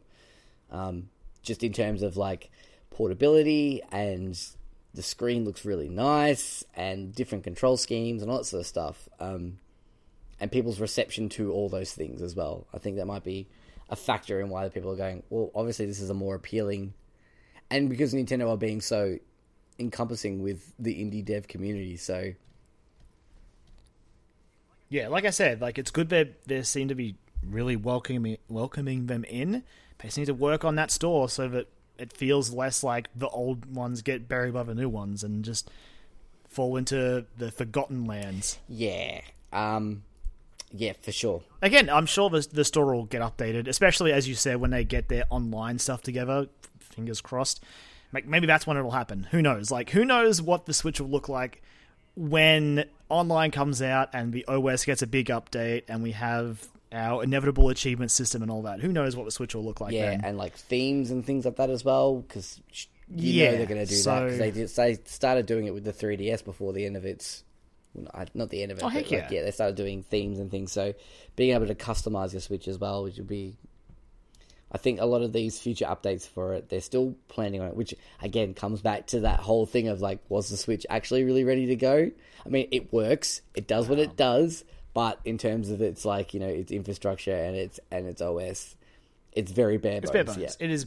It's bare bones for sure. Again, I'm fine because it delivers on the thing that was important. But yeah, I, I, it's always funny to consider that maybe the Switch wasn't meant to come out in March, but it just had to. Yep. They wanted to ride that Zelda that Zelda wave, and it fucking paid off for them. Like it, it did. It could have So gone either that- way, but it did pay off for them. If that's the case, yeah, Nintendo got lucky. Oh yeah, yeah. They they almost had another, that- not quite as big, but they had another Wii situation on their hands where it's like, oh, oh, okay, we Oh man, but we exploded. that's it's nuts. Like the Switch as well. Like just and and getting it into people's hands as well is another really really important thing. So they've been doing all those events like uh, at the footy, like during in the finals series, they were having like Nintendo were there, and you could go and play the Switch. You could play Arms. You could enter to win one and enter to win tickets to the grand final and all that sort of stuff. They were really like doubling down on that. And as a testament to that, uh, I don't think I talk about no because it was after we recorded last week. Um, so uh, Ash's family was down uh, for the weekend, which is why we went to Legoland. Um, but on the Friday night, I finished work and we went and had dinner uh, at at High Point, and I had my Switch in my bag because on my break I was playing Golf Story, uh, and uh, so I had my Switch with me. And uh, Ash, Ash's eldest nephew, he's like, oh, I can't remember off the top of my head, seven or eight maybe. Um, he's like still youngish, but he's starting to like get into video games. Like apparently he loves Mario at the moment. He doesn't know what it is. Like he does, he's, not really played a Mario game, but he loves loves it. He loves Minecraft. Hasn't really played it because they don't really have any gaming systems or anything in their house. Uh, and I was we were sitting there and we'd finished dinner and we were all talking and stuff like that. And and Austin was getting a little bit restless. And I went, "Hey, do you want to play a game, Austin?" And he went, "What?" And so I pulled out my Switch, and I had Mario Kart there with me as well. So I popped in Mario Kart, chucked the Joy Cons off the side, gave him one. Act like I set it up so it was like you know auto driving and like steering assist and stuff as well because obviously he'd never played it before. We went through and we picked characters and he was looking at them all and him trying to figure out how the controller worked and then we played a race and um and I let him win because I'm a good person. Um, You, it's the right thing to do. exactly. I wanted him to be excited about it. They- so They get a, they get a couple of freebies. Exactly, yeah. And I wanted to, you know, get excited about it. And he loved it. We finished the race, and I was like, oh, we were getting ready to leave. And he goes, oh, can we play another one? I said, oh, maybe next time, buddy. We'll, we'll play then. But he was super keen. Uh, and then, like, Ash's sister and her husband were just like, so what's the go with it? And I started talking to them about it. And they're like, how much is it? And I'm like, it's like 460 bucks or 470 bucks. And they're like, oh, okay. And I'm like, um, and they're like, "Oh, can you plug it into the TV?" And I was like, "Yep, yep." Told them the whole spiel, and they were like, oh, "Okay, all right." Um, I, th- I basically then told them to get a 3DS for him because I feel like it's a better better option. There's already a massive library of stuff for it, um, and it's cheap, so you don't have to worry And- about like breaking it and things like that. So Yeah, like the new 2DS XLs are pretty cheap, and they're honestly, I am jealous of how nice they Mm-hmm. look. yeah, no, they look so nice, and I very rarely use the 3D apart from when I played Metroid. Yep. So the new 2DS XL is it, it's lazy, I guess, and it's just Nintendo continuing to make money, but also clever. Good on but them. it's for that market that I was just saying about. But, but Yeah, exactly. Being able to get the Switch into someone's hands, like then, like, like Austin's parents were going, "Oh my god, this is actually kind of cool." Like, and I had it like set up on the table in the restaurant that we were eating at with the kickstand out, and we were just sitting there playing playing Mario Kart, and it was running beautifully because it does. Mario Kart runs amazing, whether it's docked or in handheld mode, because it's fucking awesome. Um, and yeah, so like getting that into people's hands, it's that's that, to get them excited about it. That was a, another really good thing that they're doing, and uh, yeah, there's a little testament to that story there. So it's going to be interesting to see what happens with the Switch over the next few months. I think it's going to go from strength to strength. yeah. Big takeaway is happy to see the indies doing well. Yes, very much so. I'm super excited for that. Keep them coming. Keep them coming. Um, cool. All right, on to our, our next story. Um, well, actually, before we get into that, I just realized I skipped over something then, Kyron. Um, I was excited to get into the Switch stuff, but just staying on the Nintendo bandwagon. Um, we did mention before that we both picked up the SNES Classic or the SNES Mini uh, last Saturday when it came out. Which uh, the basic rundown is if you've been living under a rock, because it seems everyone knows about it. Um, it's a miniature version of the SNES, the Super Nintendo Entertainment System. Um, it has 21 games on it. It's like a little tiny little thing. Comes with two controllers that are like, oh my god, it felt so good holding that controller again, Kyron. Um, It was like coming oh, home. It, it was it was like coming it, home. it cemented it. Then I picked it up. I'm like, this is one of my favorite controls of all time. Like I love I love the DualShock and I love thumbsticks and I love stuff like that. It's great for where we are now. But man, that Super Nintendo controller, like you said, it feels like it's coming home. Oh, just beautiful. Um, and yeah, so I don't know. Do we want to just have a chat about our impressions of it and what we think about the? Uh, Yeah, system? well, I mean, mostly just wanted to just say, like, I've never been so slapped in the face by an incredible list of games than when I booted up the SNES Mini and was like, "What do I play first? What do I play first? Yeah. Like, where do I s- where do I start?" Here's the question: What did you play first? Uh, I actually started with uh, Donkey Kong. So did I. Donkey Kong Country. Here's the thing. I was scrolling through all the games and mostly just going, oh, there's so much good music here. Yep. That's what it came down to. It came down to music. Yep, that was And then I remembered the, how incredible, like, a lot of the initial tracks in Donkey Kong were. I'm like, I'm playing Donkey Kong. I want to hear that opening song. I want to hear that Overworld song. And I want to hear Jungle Japes. I want to hear all this amazing music. that was exactly my reasoning as well. That was the exact thing as well. I'm like, oh, I just want to hear that. And as soon as I heard that, I was like, oh, oh yes, so good. yes. Seeing Cranky Kong playing with his little gramophone, I was like, this is the best. This is so good. lukewarm take. I get why it's DKC one, but it should be DKC two. Oh, for sure. But, you know, I get it. I understand, but it should be the second one. It's oh, better. for sure. I I agree. Um, but I mean, Donkey Kong Country is still a fantastic game. Absolutely. Um, I just I, I miss Dixie Kong, man. Yeah, yeah, yeah. Dixie Kong's pretty awesome. Her like head spin thing is really amazing. Helicopter, Exactly. Yeah.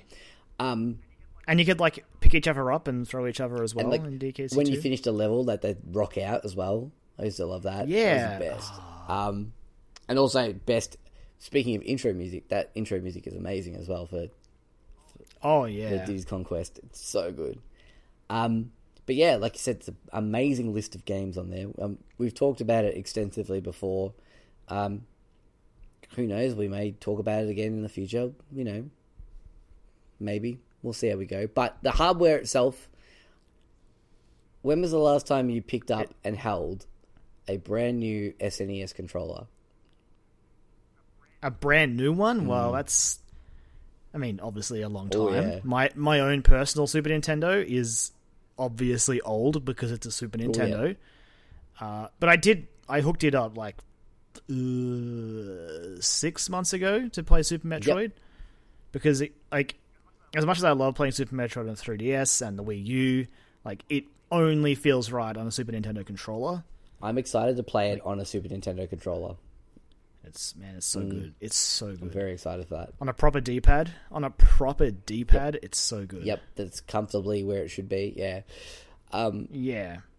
Yeah, like I, I, I just it felt so good holding that controller. I, I was so excited about. it. I was like nerding out about it for like ten minutes when I uh, unplugged it all. Uh, I got it all out and and plugged it all in. I did buy I just- the controller extender cable as well because so I can play sitting on my couch because my TV is pretty far away. So, um, but with that, I've got no problems.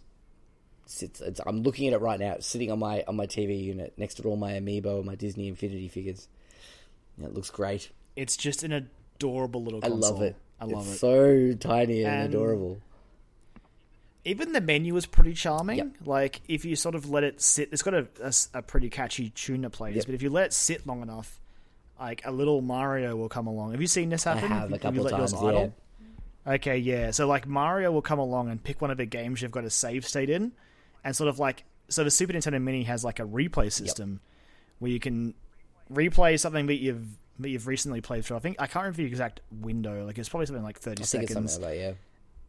Yeah, and you sort of you sort of pick up from there, and basically Mario will either he'll play like a short auto video for one of the games, or if you've got save states, he will play like the last thirty seconds of what you did in that game for you if you let it idle, and it's just like that's so pointless but really Um, cool. There are parts too where Luigi comes along and fucks around with the settings. Oh really? Yeah, I've seen he goes into Oh, like the settings menu and like changes it from like pixel. It doesn't like keep it permanently, but it'll show you what like pixel perfect looks like or um, like CRT scan lines and and yeah things like that as well. So yeah, Luigi. if you ever want to feel bad for Luigi, uh, track down the Super Mario RPG instruction manual. I'm pretty sure that's Oh really? Yeah, it's it's just like essentially Luigi's in charge of the manual because Mario's going on another adventure, but he doesn't need Luigi for it. Oh, I So Luigi's the manual I guy. must look at that because you can. I think you can access all the the, the manuals. I think there's a website that directs Yeah, you to, but you yeah. scan the QR code and it, it takes you. I haven't done that Yeah. yet, so I might might see if it's on there and have a look at it. I think I yeah, it should be. Um, You're like, oh Luigi, oh Luigi. the other thing I wanted to talk about as well in terms of the hardware itself is the fact that this thing is powered by micro USB. You don't need you don't need a big like wall socket AC adapter. It's powered by micro USB. The same thing that charges So my my fucking PlayStation controller and yeah, it's nuts. Yeah, so when I picked up my NES Mini earlier this year, when I managed to get my hands on Right. one by some sort of miracle, I remember seeing the no AC, no AC adapter, and I was like, "Ah, "What? That's that's dumb. Like, do I need to buy one of these?" I got it home and I unpacked it, and I did some googling, and, and people were like, "No, it's just micro USB," and I hooked it up into my PS4, and was just like, "Oh, that was easy. I don't even need an AC adapter. That's- My PS4 can now technically run Nintendo games." Yep, the closest we'll get to that.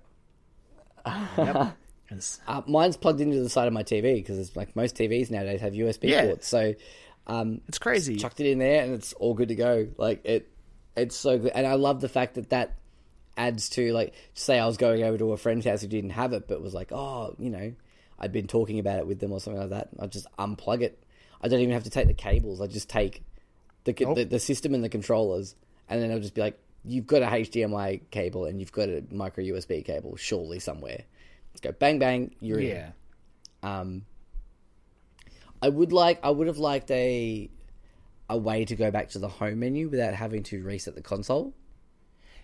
Yeah, the hitting the reset button is not ideal. I'm surprised they didn't build in some sort of soft reset combination. Um, the, it, the, I mean, for nostalgia factor, yeah. But after that, you're like, oh wait, no, that's right. I hate this.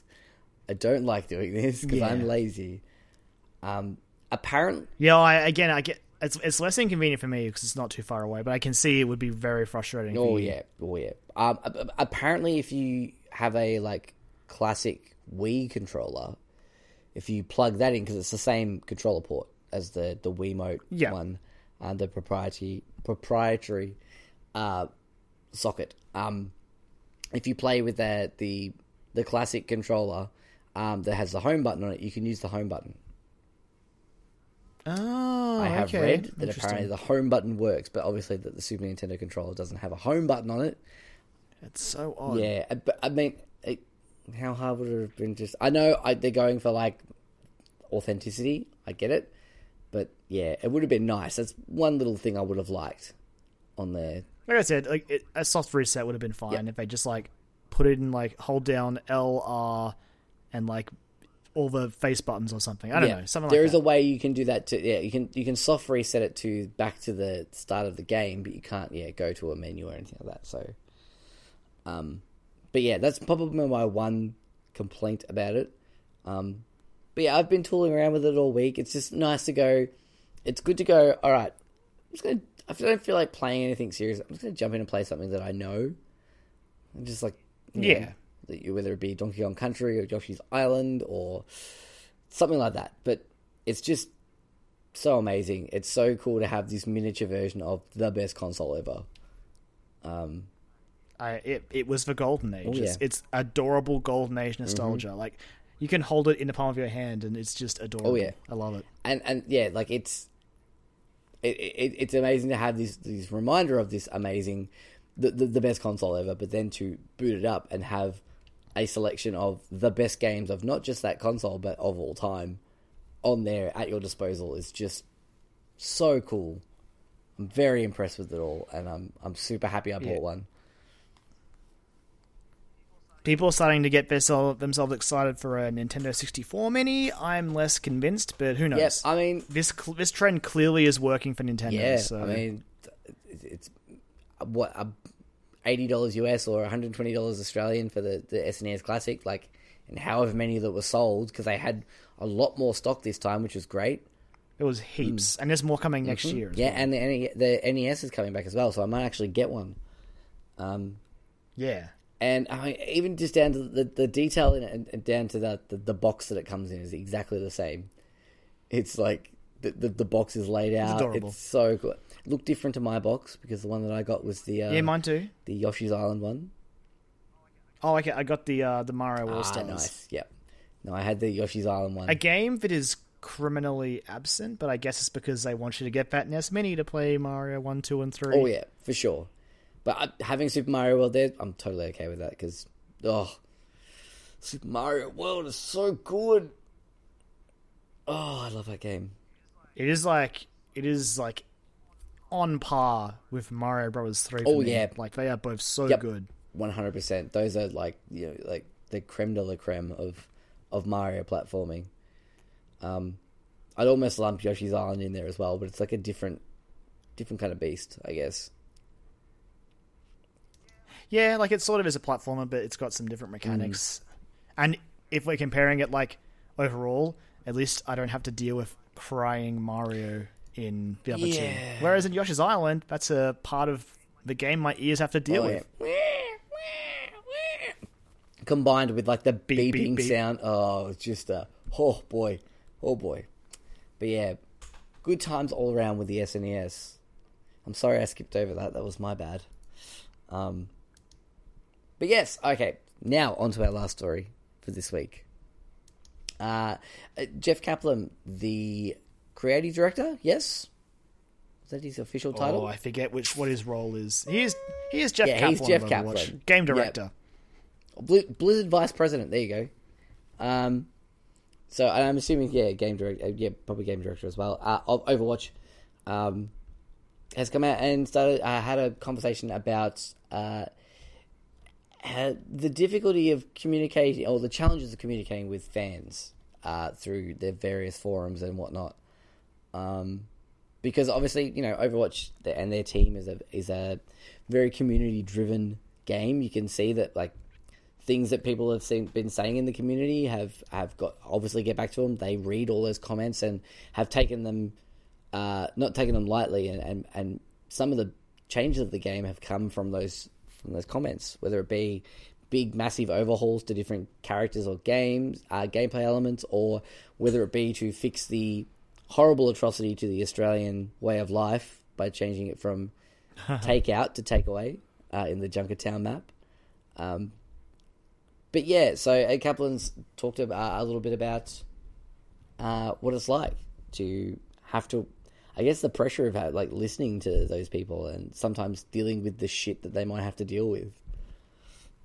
Yeah, like he he sort of touches on because a lot of the stuff they post on their forums, especially, is they attach a name to it, like it's that Yep. person, and that can be pretty scary. As we as people who are on the internet daily, Yep. uh, the internet can be an awful place, and this is something again I included this because of stuff that's happened over the last few weeks. There was another game developer that came out talking about how uh, they've got to be more careful with how they engage with fans because of how it can, it can just go south immediately. Yeah. There was that thread a few weeks ago on Twitter where basically developers were sharing like little little tricks in games that sort of like not necessarily mislead gamers, but like create a specific experience. Like I, I can't remember some of the games, but I remember some of the tricks were like at, when an at, like a boss is on its like the lowest HP, you do extra damage to make sure you kill Yeah, it. or and or like like uh, like the last ten percent of a player's health bar actually means it's about twenty percent or 15 50 percent. Yeah. So you've it, yeah, it, you've got more health than you need. Yeah, it was interesting actually. I really liked reading those. Yeah. fascinating. it it was really interesting, but there was like a handful of people, of course, because it's the internet, who were like who got sort of unhappy that they're like, oh, these developers have been misleading us. Amazing, and sort of taking it the wrong way. And like, I just feel like felt like this is interesting to discuss in collection with that because, again, the Overwatch community, there's a lot of really nice people in it. Like, don't get Oh me yeah, wrong. for sure. It's like any community though. There's always the vocal minority that Yeah. ruins it for everyone else. Basically, it's yeah that they're the people that they're the people that news stories and other people will focus on because it's like they're the loudest essentially. Um, Yeah, and I I also think it's, it's interesting because the toxicity of the Overwatch community has been it's been a topic of the last couple Oh, of for weeks. sure. Like I'm, I'm fairly certain it was floating around a few news sites a few weeks ago. yeah, I did say that. I was actually going to bring it up on the on the show, but yeah, it's um, it's it's definitely prevalent. Like I haven't encountered it too badly. I mean, we've had some troll players when we've when we've played, like, but you know, We generally stick as a group of friends. Yeah, exactly. Like, but even like with people we're playing against as well, like people that are just being trolls for trolls' sake, and that's probably about it. I haven't had any messages from people or like saying "get good scrub," you fucking I why you pick. I know a couple of people who have got got messages basically going, "Don't pick this character. Why are you using this Yeah. character?" Essentially, and it's just like, well, you don't get to decide how they play the game, mate. Sorry. Absolutely. Plus, it's quick play, so get over it. Yeah, and also you're playing fucking you're, you're teamed up and you're playing as Hanzo and Genji, so fuck yourselves. Um, yeah. Like, it's yeah, I it's it's hard. Um, but yeah, like it, it's basically Jeff Kaplan's got sort of uh, some of the things he said are about like that their team is um uh, made up of about hundred people because someone asked like, do you think the Overwatch team simply does not have enough people? Uh, and he said that the team is made up of about hundred people, but not all of them are able to communicate directly with the fan base. Um, and there's a quote from him from his uh, reply, which basically says Since the day we have launched, we've only increased our efforts and dedication. Overwatch is a 24 7, 365 days a year affair for us. Overwatch doesn't stop because it's 5 o'clock on a Friday evening. Overwatch doesn't stop because it's our kid's birthday. Um, which, I mean, that's kind of a, a like a hot button topic in the games development community uh, uh, as it is the fact that you know if you're making a game it's that's that's all you have time for basically um, yeah. and but when you've got something like a living game like like Overwatch or um, I can't even imagine I can't even imagine what the team at Des- like at Bungie are like working on Destiny 2 like that oh, makes me makes me all kinds of anxious but um it stresses me out thinking about it. That's for sure. Mm, Yeah, it's nuts. Uh, and it is, but I, I guess the way that he worded that, it was like it almost made it feel slightly endearing. Uh, Yeah, like it's very clear the Overwatch team cares. Oh, yeah. They absolutely care. He even he even says elsewhere in his quote that they like to think of themselves. They want to avoid being thought of as cogs in a large machine, which again is if if you if they are, are striving for that, that's great because there's no worse feeling than feeling like a cog in a machine. Like that sort of sucks. Oh, do you think that's why that they, they when they do address people in forums and things like that, they do put their names to it, so people start to recognize these yeah, people? I mean, I wouldn't be surprised. I mean, like you know, we- we said before, like when we were trying to to figure out who, what Jeff Kaplan's main role was, where it's like it's Jeff Kaplan, like you know who that is. You hear that name if you've played Overwatch or seen Overwatch, you know that name. Uh, he's like, it's the Overwatch guy. Like, um, I've watched all the developer diaries with him. Like, it's yeah. Um, so I think yeah, that that's a, that's a good point, and especially in a place like the internet where like anonymity is rife. Like that's why it's so toxic and why it's so easy for people to get a, a rise out of someone because um because they can hide behind this wall of the internet and say, "No, you don't know who I am." Um, yeah, I think that's it's good that they are sort of showing that, like, because it makes you care as a player. It makes you care for them, and absolutely. and it makes me go, you know what? I will spend thirteen dollars on some loot boxes. Like, Well, get ready, Joel. The Halloween event is around the oh, corner. Oh, yes. I'm keen. I'm keen to get back into Overwatch. It's been a while. I've been I've been thinking about thinking about Overwatch a lot recently. Yeah. Just missing it. There's a couple of comics I've got to catch up on as well. Like, yeah, I haven't even played Junkertown yet. You haven't? You probably that means you probably haven't tried New I have Mercy or not New played D.Va. New Mercy or New D.Va either. I've got a lot of stuff to look forward to. So Yeah, Um, like oh man, yeah, I'm pretty excited. So October 10th is when the uh, the Halloween event Yes. launches. So I'm sure you'll hear us talk about it probably this time next get week. yeah. it. Um. Hmm. But yeah, some interesting stuff. Some interesting food for thought. Uh, with the yeah. with Jeff Kaplan. uh, It, it would be great if people could just be nicer in general online, but I just Jeff Kaplan and the Overwatch guys just seem like really cool people, just trying to do their job. It's it's uh, uh, And I, it, yeah. Sorry. it's a good it's a good thread. It's a good read, and like it's it, it's so cool to see Jeff posting. Like the thread is literally titled, "Do you think Overwatch team simply not have enough people?" That's what it says, by Yep, the way. yep. Not not mean that in like in a yeah. But Jeff actually responds in this. It's a big response, so he clearly takes it very seriously, and I that's I look I admire Yeah, that. I mean, but- he's done it in the past as well with like the the little the, the the girl who played with her sister who had autism, and they were talking about Yeah. like whether or not Symmetra was like autistic or not, and he repl- responded. I, I don't even think that was with on a forum. That was a letter, like a handwritten letter that he wrote to them, um, and posted to them saying that you know that that story is amazing. We love love that, and like confirmed and said yes, she is. It's so cool that you know you guys have noticed and like have had that emotional attachment to that character. And and there was another one as well. Um, was there a guy that got what was it? There was another story where like oh he missed out on no he, he got banned for some reason or something like that. I can't remember what it was, but he basically said you know Jeff started talking back to him, and then one of his only stipulations was oh no was the was it the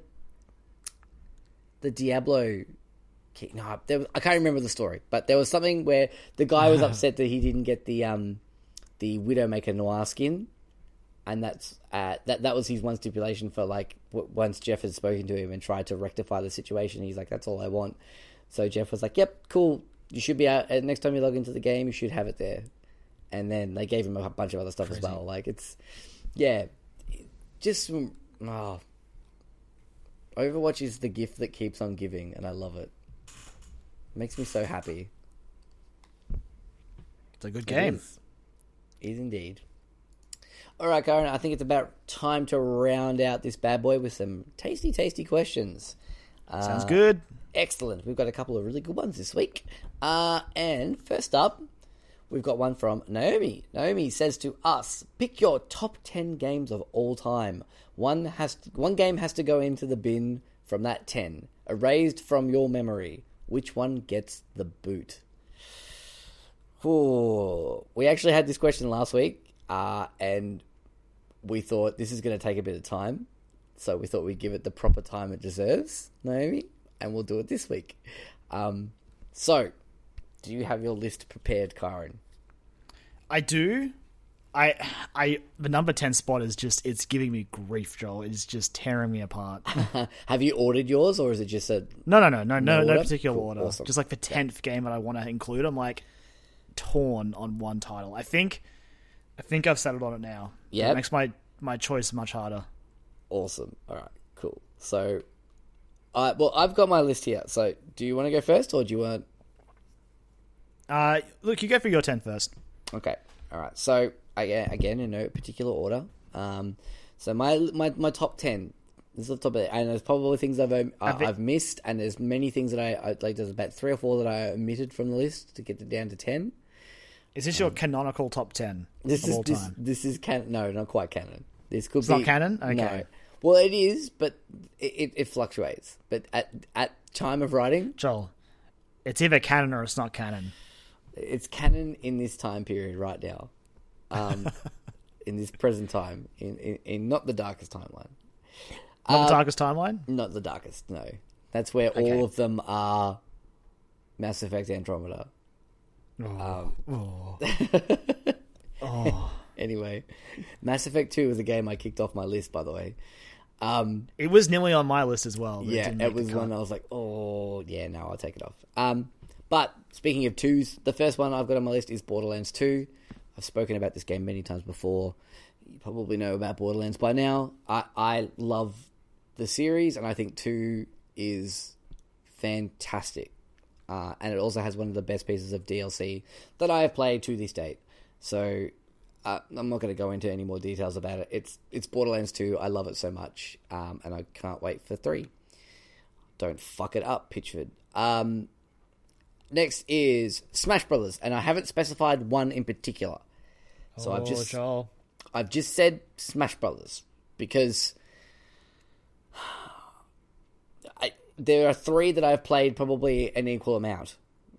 So the first one obviously I didn't play a whole lot of, but from Melee onwards, I've played probably like equal amounts, I would say, close to anyway. Um, but I I chose th- that not so much for the game because the game is very good, obviously, but mainly for the memories that I have with that game. Uh, a lot of my favorite gaming moments and stories that I've had with friends have been from that game, uh, and yeah, like I'll I will never forget some of those stories, and I think that's why I couldn't really narrow it down because like it, it's just that franchise in general, so or that that series. Um, yeah, brings me joy. So I've cheated a little bit there, but if I had to pick, I would probably say Wii U, just because that's the one I was uh, most competent at. I would say than the other two. Um, but then again, like there are there are numerous reasons why I like the others as well. So there's Smash Brothers is uh, the number two there. Uh, my next one is Metal Gear Solid Three Snake Eater. Again, I've spoken about this many, many times. It was the first game that made me actually feel something and feel emotion towards characters, um, and was com- like that. I was something that I was completely invested in. And again, I'll never forget that final boss fight with Boss. Um, it's one of my favorite slash heartbreaking moments in gaming, and and for that reason alone, apart from the fact that it's a very, very good game, um, yeah, that's made my list. Uh, the next up, I've got Red Dead Redemption. Uh, I, I think it's Rockstar's masterpiece at at this point until Red Dead Two comes out. Hopefully, um, like I love GTA Five. I, I I really enjoyed that, but there was something that was just uh, there was something to be enjoyed from how grounded Red Dead Redemption was. Um, because like Literally, because you, you couldn't swim. well, yeah, exactly. Very well point. Um, but yeah, like the the fact that like you know GTA is always like about the fantastical and being silly and poking fun and all that kind of stuff. Whether or not it does it well, that's a topic for another uh, conversation for another day.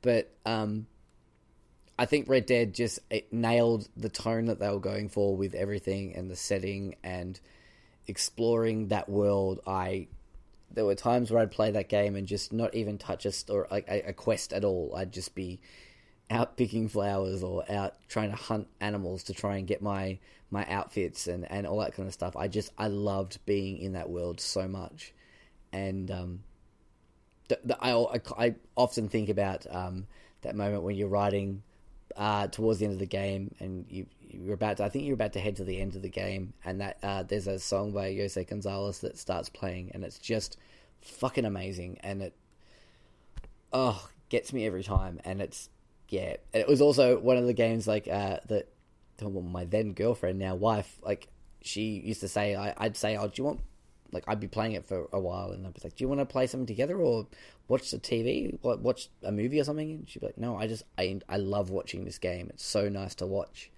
and watch you play it. So it's yeah it has a, a special moment to me personally but also the fact that it's a very good game. So uh, next up we've got Yoshi's Island it was the first video game that I ever finished.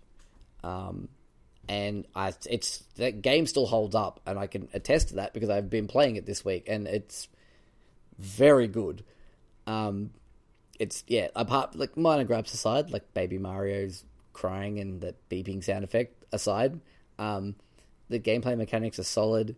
The s- well, story, but like the the setting and the, the the art style is gorgeous. It's got some great music in it. Um, the little mini games are really fun. Uh, the, boss fights are really different, um, and I really enjoy just exploring that world. Uh, and yeah, again, because it was the first game I ever finished, and I remember I'll never forget when I finished it. It was before school. I was about. I, I woke up early and I decided to play some. So I was right at the end. I'd been trying to tackle uh, Baby Bowser for a while, and um, I thought I'll give it a couple of goes, and I managed to finish it before school, and I felt like I was on top of the world for the rest of the day. Um, so yeah, that's a, a special place in my heart for that one. Uh, next up is another classic game, which is Perfect Dark. Um, now a lot of people would probably put uh, Goldeneye on there. Uh, I loved Goldeneye. I loved playing Goldeneye with friends. Um, but I don't know. There's something about Perfect Dark. I loved the setting, the sort of like borderline cyberpunky kind of vibe it had. Um, and it was also the fact that this is going to sound really depressing and really sad, but the fact that I could play against bots by myself in multiplayer maps uh, was another big winner for me. Um, I know that sounds really sad, but uh, it was the first game I could do that in, really. Because I think that was before I started playing like Unreal Tournament and things like that, where you could do that. Um, but I would play for hours on end, just like playing at home. I could, I could play endless games and, and, and not have to worry about having friends come over or or go and see friends or having friends at all. Um, but yeah, no, it was. It, on top of that as well, it was a really really great game, and you can be Shiggy in multiplayer. You can be, yes. It was awesome. You can be Shiggy. I used love that. Um, uh, next up for me is Need for Speed Most Wanted. Now, the original Most Wanted that was on the uh, PlayStation 2, Xbox, and it was on the GameCube. I know that because I played it on the GameCube. If, if it was on a GameCube, GameCube, it was definitely be. PS2 and PS Xbox. Yeah, that's what I thought. I was trying to figure out. Yeah, um, the, yeah, I played the GameCube version of it. Um, I played that game so much. Uh, it had really great car chases. It had great cars. It had great gameplay. The setting was fun. The really, really bad, cheesy FMV style cutscenes, I kind of have a soft spot for. Um, and, and yeah, I just I played that game a lot, and I really enjoyed it. And great soundtrack as well. Really great soundtrack. Beast in the Harlot by Avenged Sevenfold.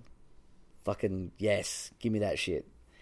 Um, and next up is Persona 4 Golden. Now, I went for Golden because you never forget your first. Uh, I, I love 5. I love 5 a lot. But 4, I just. It was the game that turned me around on JRPGs, really. So it it's. I guess that, that proves it's worth there. Um, and I'm not going to go into any more details about it because you know my feelings about Persona 4 Golden. So, um, that's another spot on the list. Uh, next up, I've got Overwatch. Uh, for similar reasons to Smash Brothers, because the other game that I've had the most like stories about, like you know, fun stories with friends is is is Overwatch. Like we've had some great times. Most of them have been documented. In fact, pretty much all of them have been documented on this show. So um, if you want to hear some of those, go and listen to older episodes.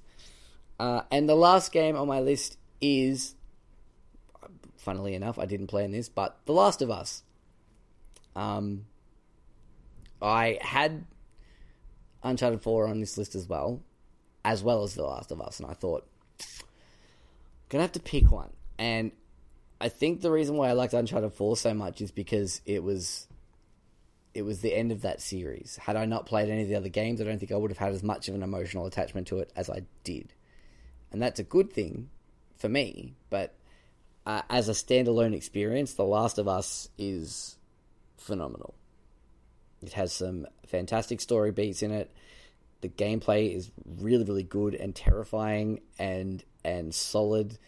Um, I'm usually really bad at stealth games. That actually was the game, one of the games that made me better at it. Um, and yeah, it's the main character was named Joel, so I mean, why wouldn't I pick that from one of my favorites? Um, but yeah, that's my list. Okay, but so that's a good list. That's a very good list, Joel. Don't get me wrong. Thank you, but thank the the important part is: do you want to do you want to throw one of your games in the bin first, or should I list my ten and then we we do a painful task t- together? Um, all right, I think we should do the painful task together. We'll just, you know, All right, prolong the inevitable slightly. just drag it out. It's fine. Yeah. Oh, yeah. Keep them waiting. All right, I'll go through my ten then. Excellent. Uh, a lot a lot of older games on my list because I that's that's me. I love these old games. Oh, yeah. All right. So again, in, in no particular order, but honestly, there's an argument for they they came onto this list as they popped into my head, but we'll see. Yep. We of course have Super Metroid, the perfect video game, Of course. uh, unquestionably the perfect video game. Yep. Uh, Legend of Zelda: The Ocarina of Time, Fantastic. for for being the Zelda that made me go, holy shit, 3D works somehow. This is great. Adding Z targeting and eight temples and crossing time and all sorts of amazing stuff. Great boss battles. Yep. Incredible soundtrack. Speaking of incredible soundtracks, Final Fantasy VII is on my list because Oh. it is the JRPG that got me into JRPGs. Uh, that cast of characters I will never forget. That in ridiculously long storyline. I still don't know how Square Enix is going to adapt that into a modern game without cutting stuff and doing it justice because that's going to cost them so much money Oh yeah. they're welcome to try. Uh, Silent Hill 2 is next up for being, uh, again, much like like 7 was my first JRPG, Silent Hill 2 was my first survival horror I really cared about. It was also the first game to be like, it was scary, but the way that world just sort of like has more layers the deeper you look into it that just makes you feel more uncomfortable. The full story of James Sunderland and the reason the monsters look the way they do to him and the purpose of Pyramid Head, that game will never not be interesting to me. Awesome. Uh, Metal Gear Solid 1, nice. the, P- the PS1 Metal Gear Solid, for being the first cinematic game to really blow me away, my introduction to Hideo Kojima, uh, David Hayter as Solid Snake, Liquid Snake was there. Just those two, uh, oh man, I love them. Yep, for sure. That that face off is great. Oh, And yeah. Just all the all the crazy stuff like Psycho Mantis changing controller ports, needing to look on the back of the case for Meryl's goddamn codec number. Essentially screwing you shit, if yeah. you rented it out. Oh yeah. like just crazy. In this time before the internet as well. Exactly. Uh, Super Mario 64 Nice. for I mean it's Mario 64. I don't think I really need to say much more besides it's just incredible. Oh, for sure. Uh, Super Smash Brothers Melee right. because it it was Melee. I played a bit of Smash 64 and I played a lot of Brawl and Wii U, Yep. but I'll always love Melee. In fact, one of the reasons I love Smash Wii U is because it went back to being a bit more like Melee without, you know, going too crazy. But was Brawl was too slow. Yeah, Brawl was too slow. It was a good balance.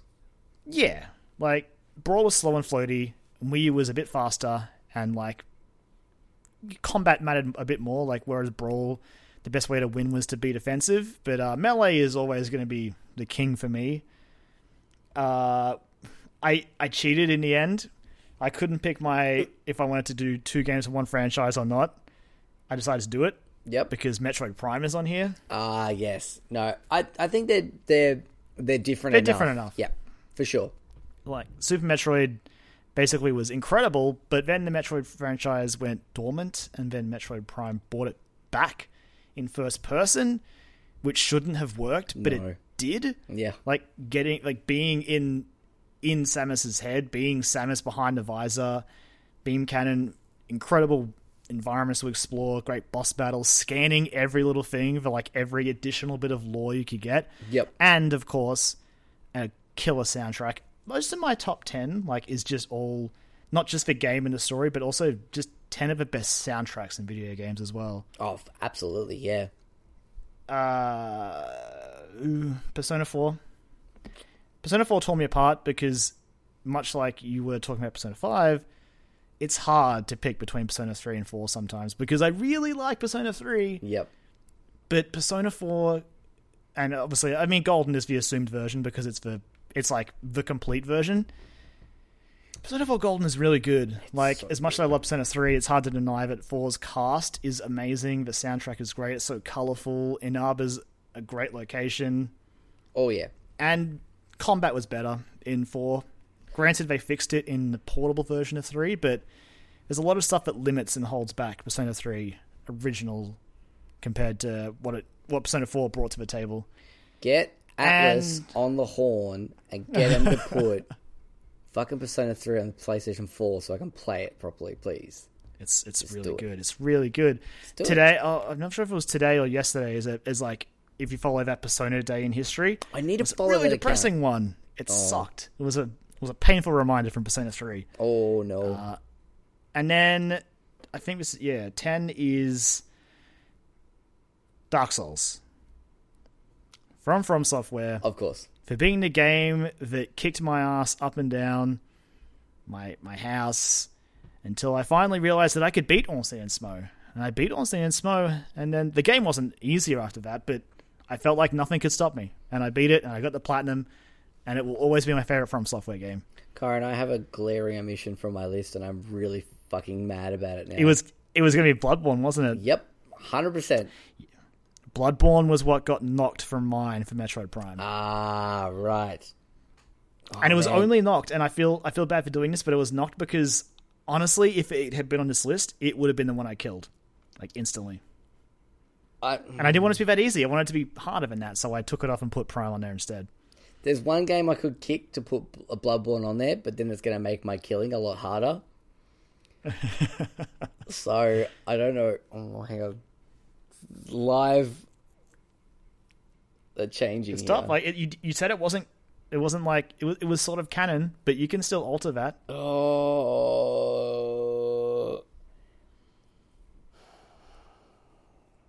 Fuck it, let's make this interesting. Um, so Ne- Need for Speed Most Wanted is getting bumped. Oh, It was also Yep. the game I was going to kill. oh That's this is where things get interesting. I'm going to put Bloodborne. See now we on that both have now. very hard choices to make. Yeah, it is Skyrim.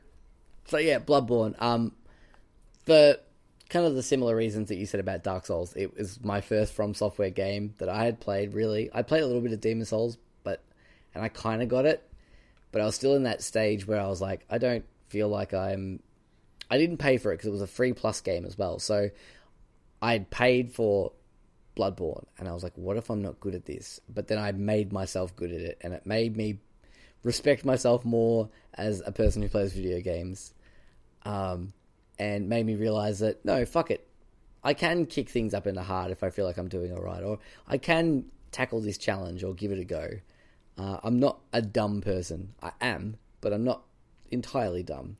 So that's yeah, and I one of my most accomplished moments in video games was playing and beating Bloodborne. We've got to get you for that DLC, I know, man. I know. You, you will love the DLC. Oh, I'm so ready for it. Actually, um, Christmas, Christmas time. Um, okay, here we go. Here's the hard part, Karen. One game gets erased from our memory completely. Mm. It's tough. Uh. Okay, I'm gonna. I I look at these ten games, and I try. I try to think like out of these ten, which one would I miss the least? And obviously, it's a hard choice. Oh, for sure. Yeah. I'd probably get rid of. Oh, it's honestly, it's down to Silent Hill 2 or Dark Souls. Oh, that's hard. it's a really bad Sophie's choice. Oh, I think I've got mine. you think you got yours? Yep. I'm sorry, Joanna Ah. Dark. It's perfect dark. I May may you never be forgotten. mm, except for me now because I have to forget it forever. You have to, you have to Um, forget it forever.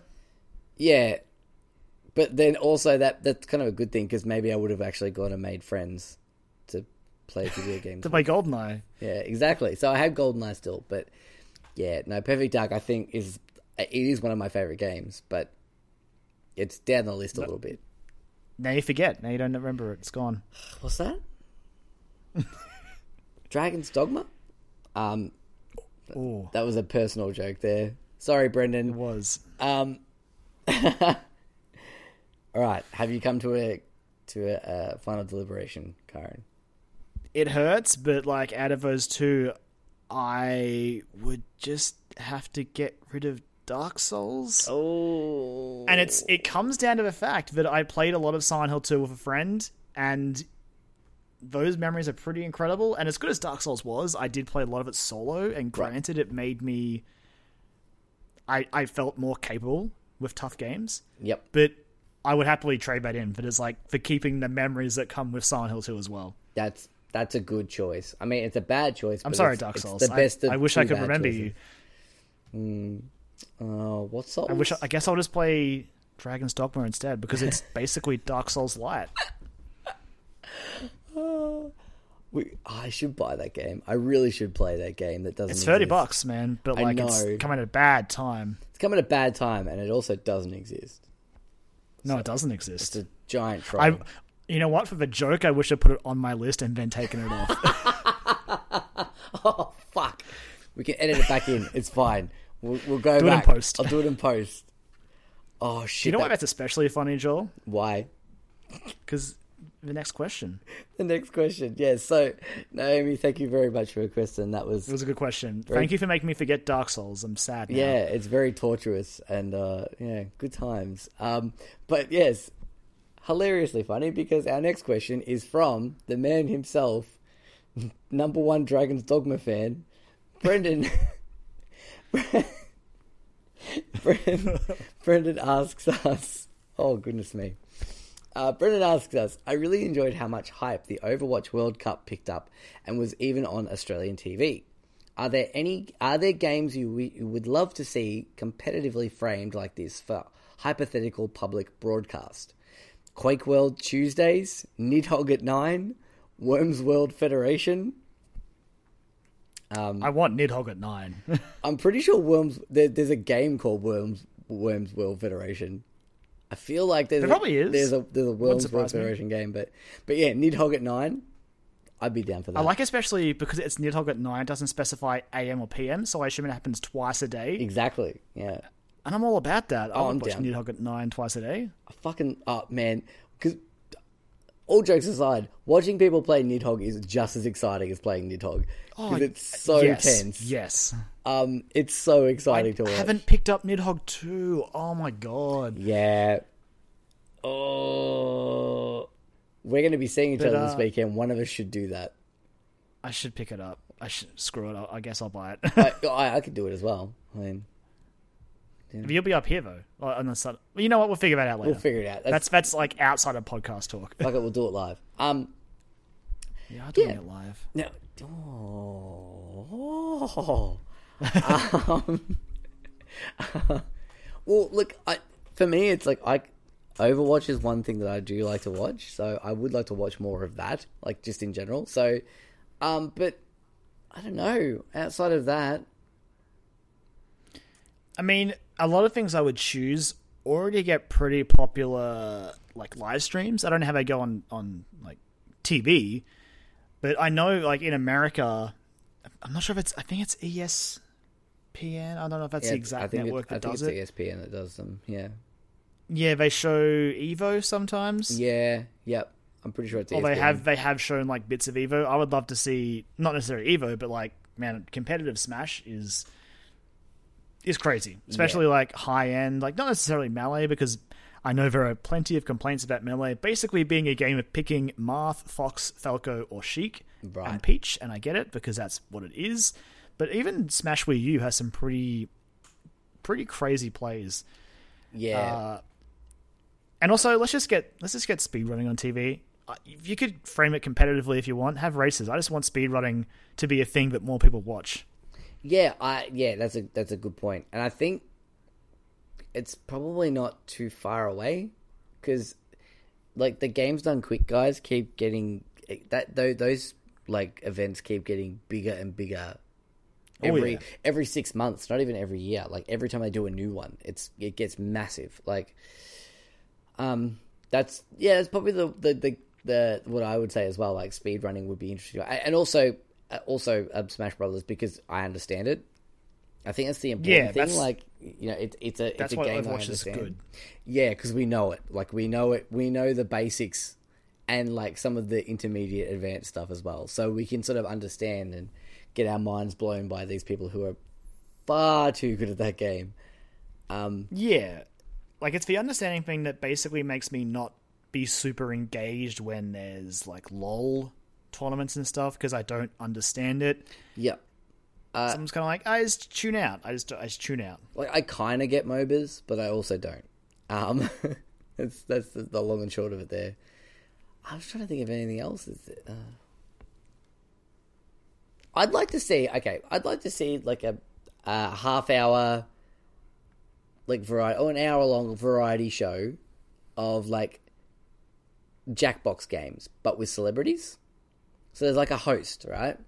Hear me out. Yeah. You have like a one person's hosting. It could be like someone that's well known, and every week it's like a talk show, but they play Jackbox games, and then they in between games they do like a couple of like you know the the you know the typical interviewee questions. So it's like a variety show, but they play Jackbox games or like party games in general, I guess.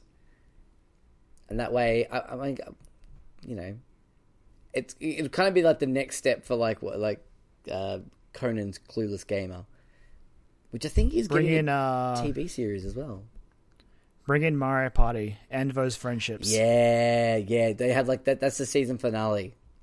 Each year they do a they do a new like Mario Series finale. series finale. That's it. Yeah. Um, yeah, I'd like to see something like that. Which actually, by That'd the way, fun. did you see that the the trailer for Jackbox Party Pack Four came out too? I did, and there's a couple of games in particular that sound amazing. Yes, they do. Um, we'll talk about that I later. like. I was gonna say I like Survive the Internet. Survive the Internet looks awesome. and there's a one where you basically argue about dumb things. I forget the name of that one. Yeah, it kind of had like a bit of a super fight vibe to it. Yeah, that one sounds good as well. They they they man, those guys just keep going from strength to strength with those games. So And you know what, Joel? what? Comes out on Switch before PAX. Fuck, does it really? Yep. Oh yeah, boy. It comes out on PS4 and Steam and all that as well, but Switch is really convenient for PAX. Fucking oath it is, especially because there's Wi-Fi everywhere. Fucking oh damn, done. I mean, it, it's not it's not great Wi-Fi, but you could always just tether your phone. I it works. It, if if we can connect to the internet, it's fine. It'll be fine. um, I mean, I'm, they'll have it there as well because they're they're always there. Oh, surely. Th- those guys, they had it in the uh, the area outside the main theater. Yeah, yeah, just down from um, I forget the name of the stand, but yeah, they Yeah. generally have a have And- a constant Jackbox setup running. and they're there too because they do the um the Jackbox panel with like uh, Mike and Jerry excited. and and all those guys and, and and other people as well. Paul was there last year. Paul and Chris. That was awesome. Um, Yeah, I'm, But I'm keen to get to PAX, please. but yeah, me too. I, I I would like to see that that yeah like that kind of thing, but with you know celebrities because that that's the good thing about it is is anyone could watch that and find it funny. yeah, Um, and, or, or like understand how the games work because they're that's what they're designed for. They're designed for people who maybe don't normally play games as well as people who do, um, which is why they're great party games. So it'd be cool to see that and showcase them on TV. I know I like a it. bit of a different answer, but that's probably the best I could come up with. I like it. Good times, good times. Well, thank you very much, Brendan, for your question. Uh, Sorry for all the mean Dragons Dogma jokes. Yeah. Uh, it- I really hope you get that hardcover art book one day. One so day. many, so many inside jokes. so many inside jokes. I really got to stop doing that. Um, It's it makes me feel dirty. But yeah, that's an episode, Joel. I reckon. How about it that? is. I love it. We Good got times. there in the end. We did. We finally got to play Golf Story. Oh my, Karen! I just calmed down. Why did you do this to me? I'm excited again. because I just had two weeks of Metroid excitement. So That's true. Yeah, screw it. Everything's good. Everything's everything's going good. we're on the cusp of a new Mario game. Like, I get to play Stardew Valley tomorrow. fuck. Oh god, Karen, stop it! Stop! Stop it! I'm so I'm so happy and excited you're playing that game. It's gonna make me so Oh happy. man, I I'll come back next week with with nothing but good things to say. I'm sure. I'm just gonna like message you each day and just be like, "How's it going? what did you do And today?" you probably get a response to be going, but with me going, my farm is on fire. I'm so bad at this now. Uh, that'd be impressive. I'd actually be impressed if you did that. Because even if a, a dumb idiot like me can't set his- his farm on fire, so, dying in the mines, I'd understand. But setting a farm on fire—that's impressive. anyway, Uh, but yeah, so that's an episode. We'll once again want to thank you for reaching this point because it means you listened to the episode, and we we like that. We like talking about video games, specifically, I guess, Golf Story this week. But who knows? It changes week to week. Uh, if you want to keep up with us on the social medias, you can find us on Facebook if you just search for Dialogue Options. You can follow us on Twitter at Dialogue Options. You can shoot us an email over to dialogueoptions at gmail.com if you want to ask us questions or tell us to play games or anything. Uh, as for our personal accounts, you can find me on Twitter at LemonManX, where I'm mostly. I don't even know what I've been tweeting about. I think I, I'm past the Metroid phase. I think I'm just. I'm in a lull at the moment. I'm just You've sort of calmed chilling. down from I'm the getting, Metroid? Getting, getting excited for PAX now. There's a lot of cool stuff coming up about. I think we might be getting panels soon that the PAX account like tease. So that's Ooh. keen. I'm keen for that. Actually, speaking of panels, we should probably mention that. Um, We should. so we don't mention this enough that we are a part of the Australasian Gaming Podcast Network or the AGPN. If you search for hashtag AGPN on the socials, you'll find some amazing, amazingly talented people that are also making really, really awesome podcasts and content out there. They've helped Absolutely. us a lot, um, and we've made some really great friends.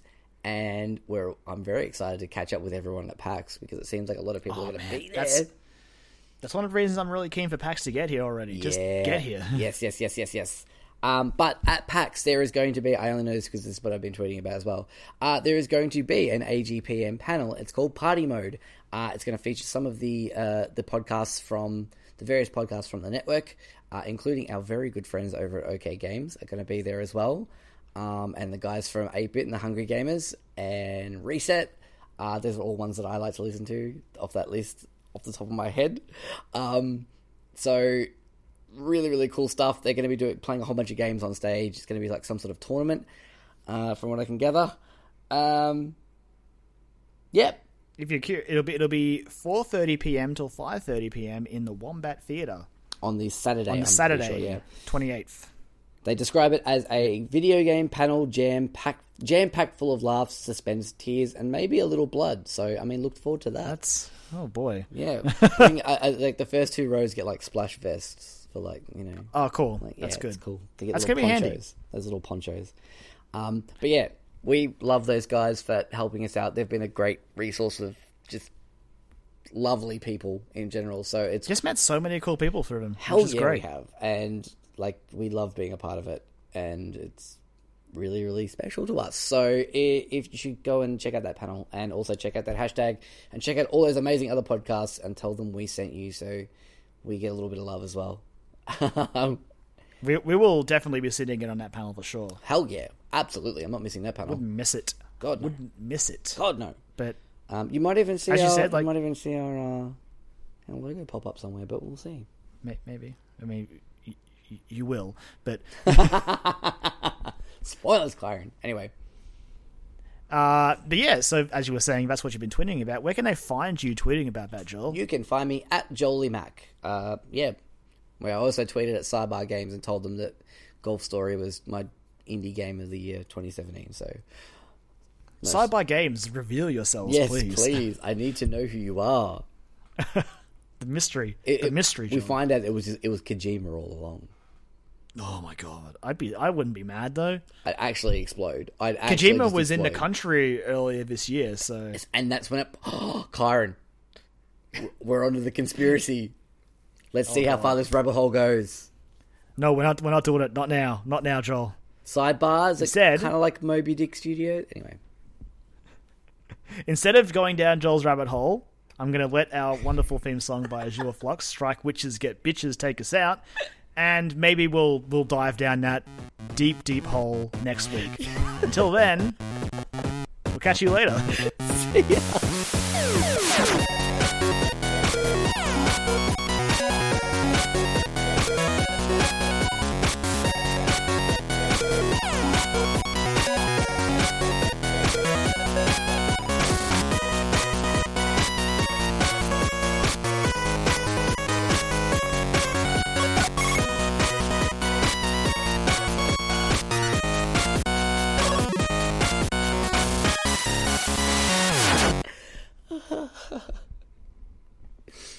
oh boy, All right. that was genuine laughter at the end. That was genuine laughter.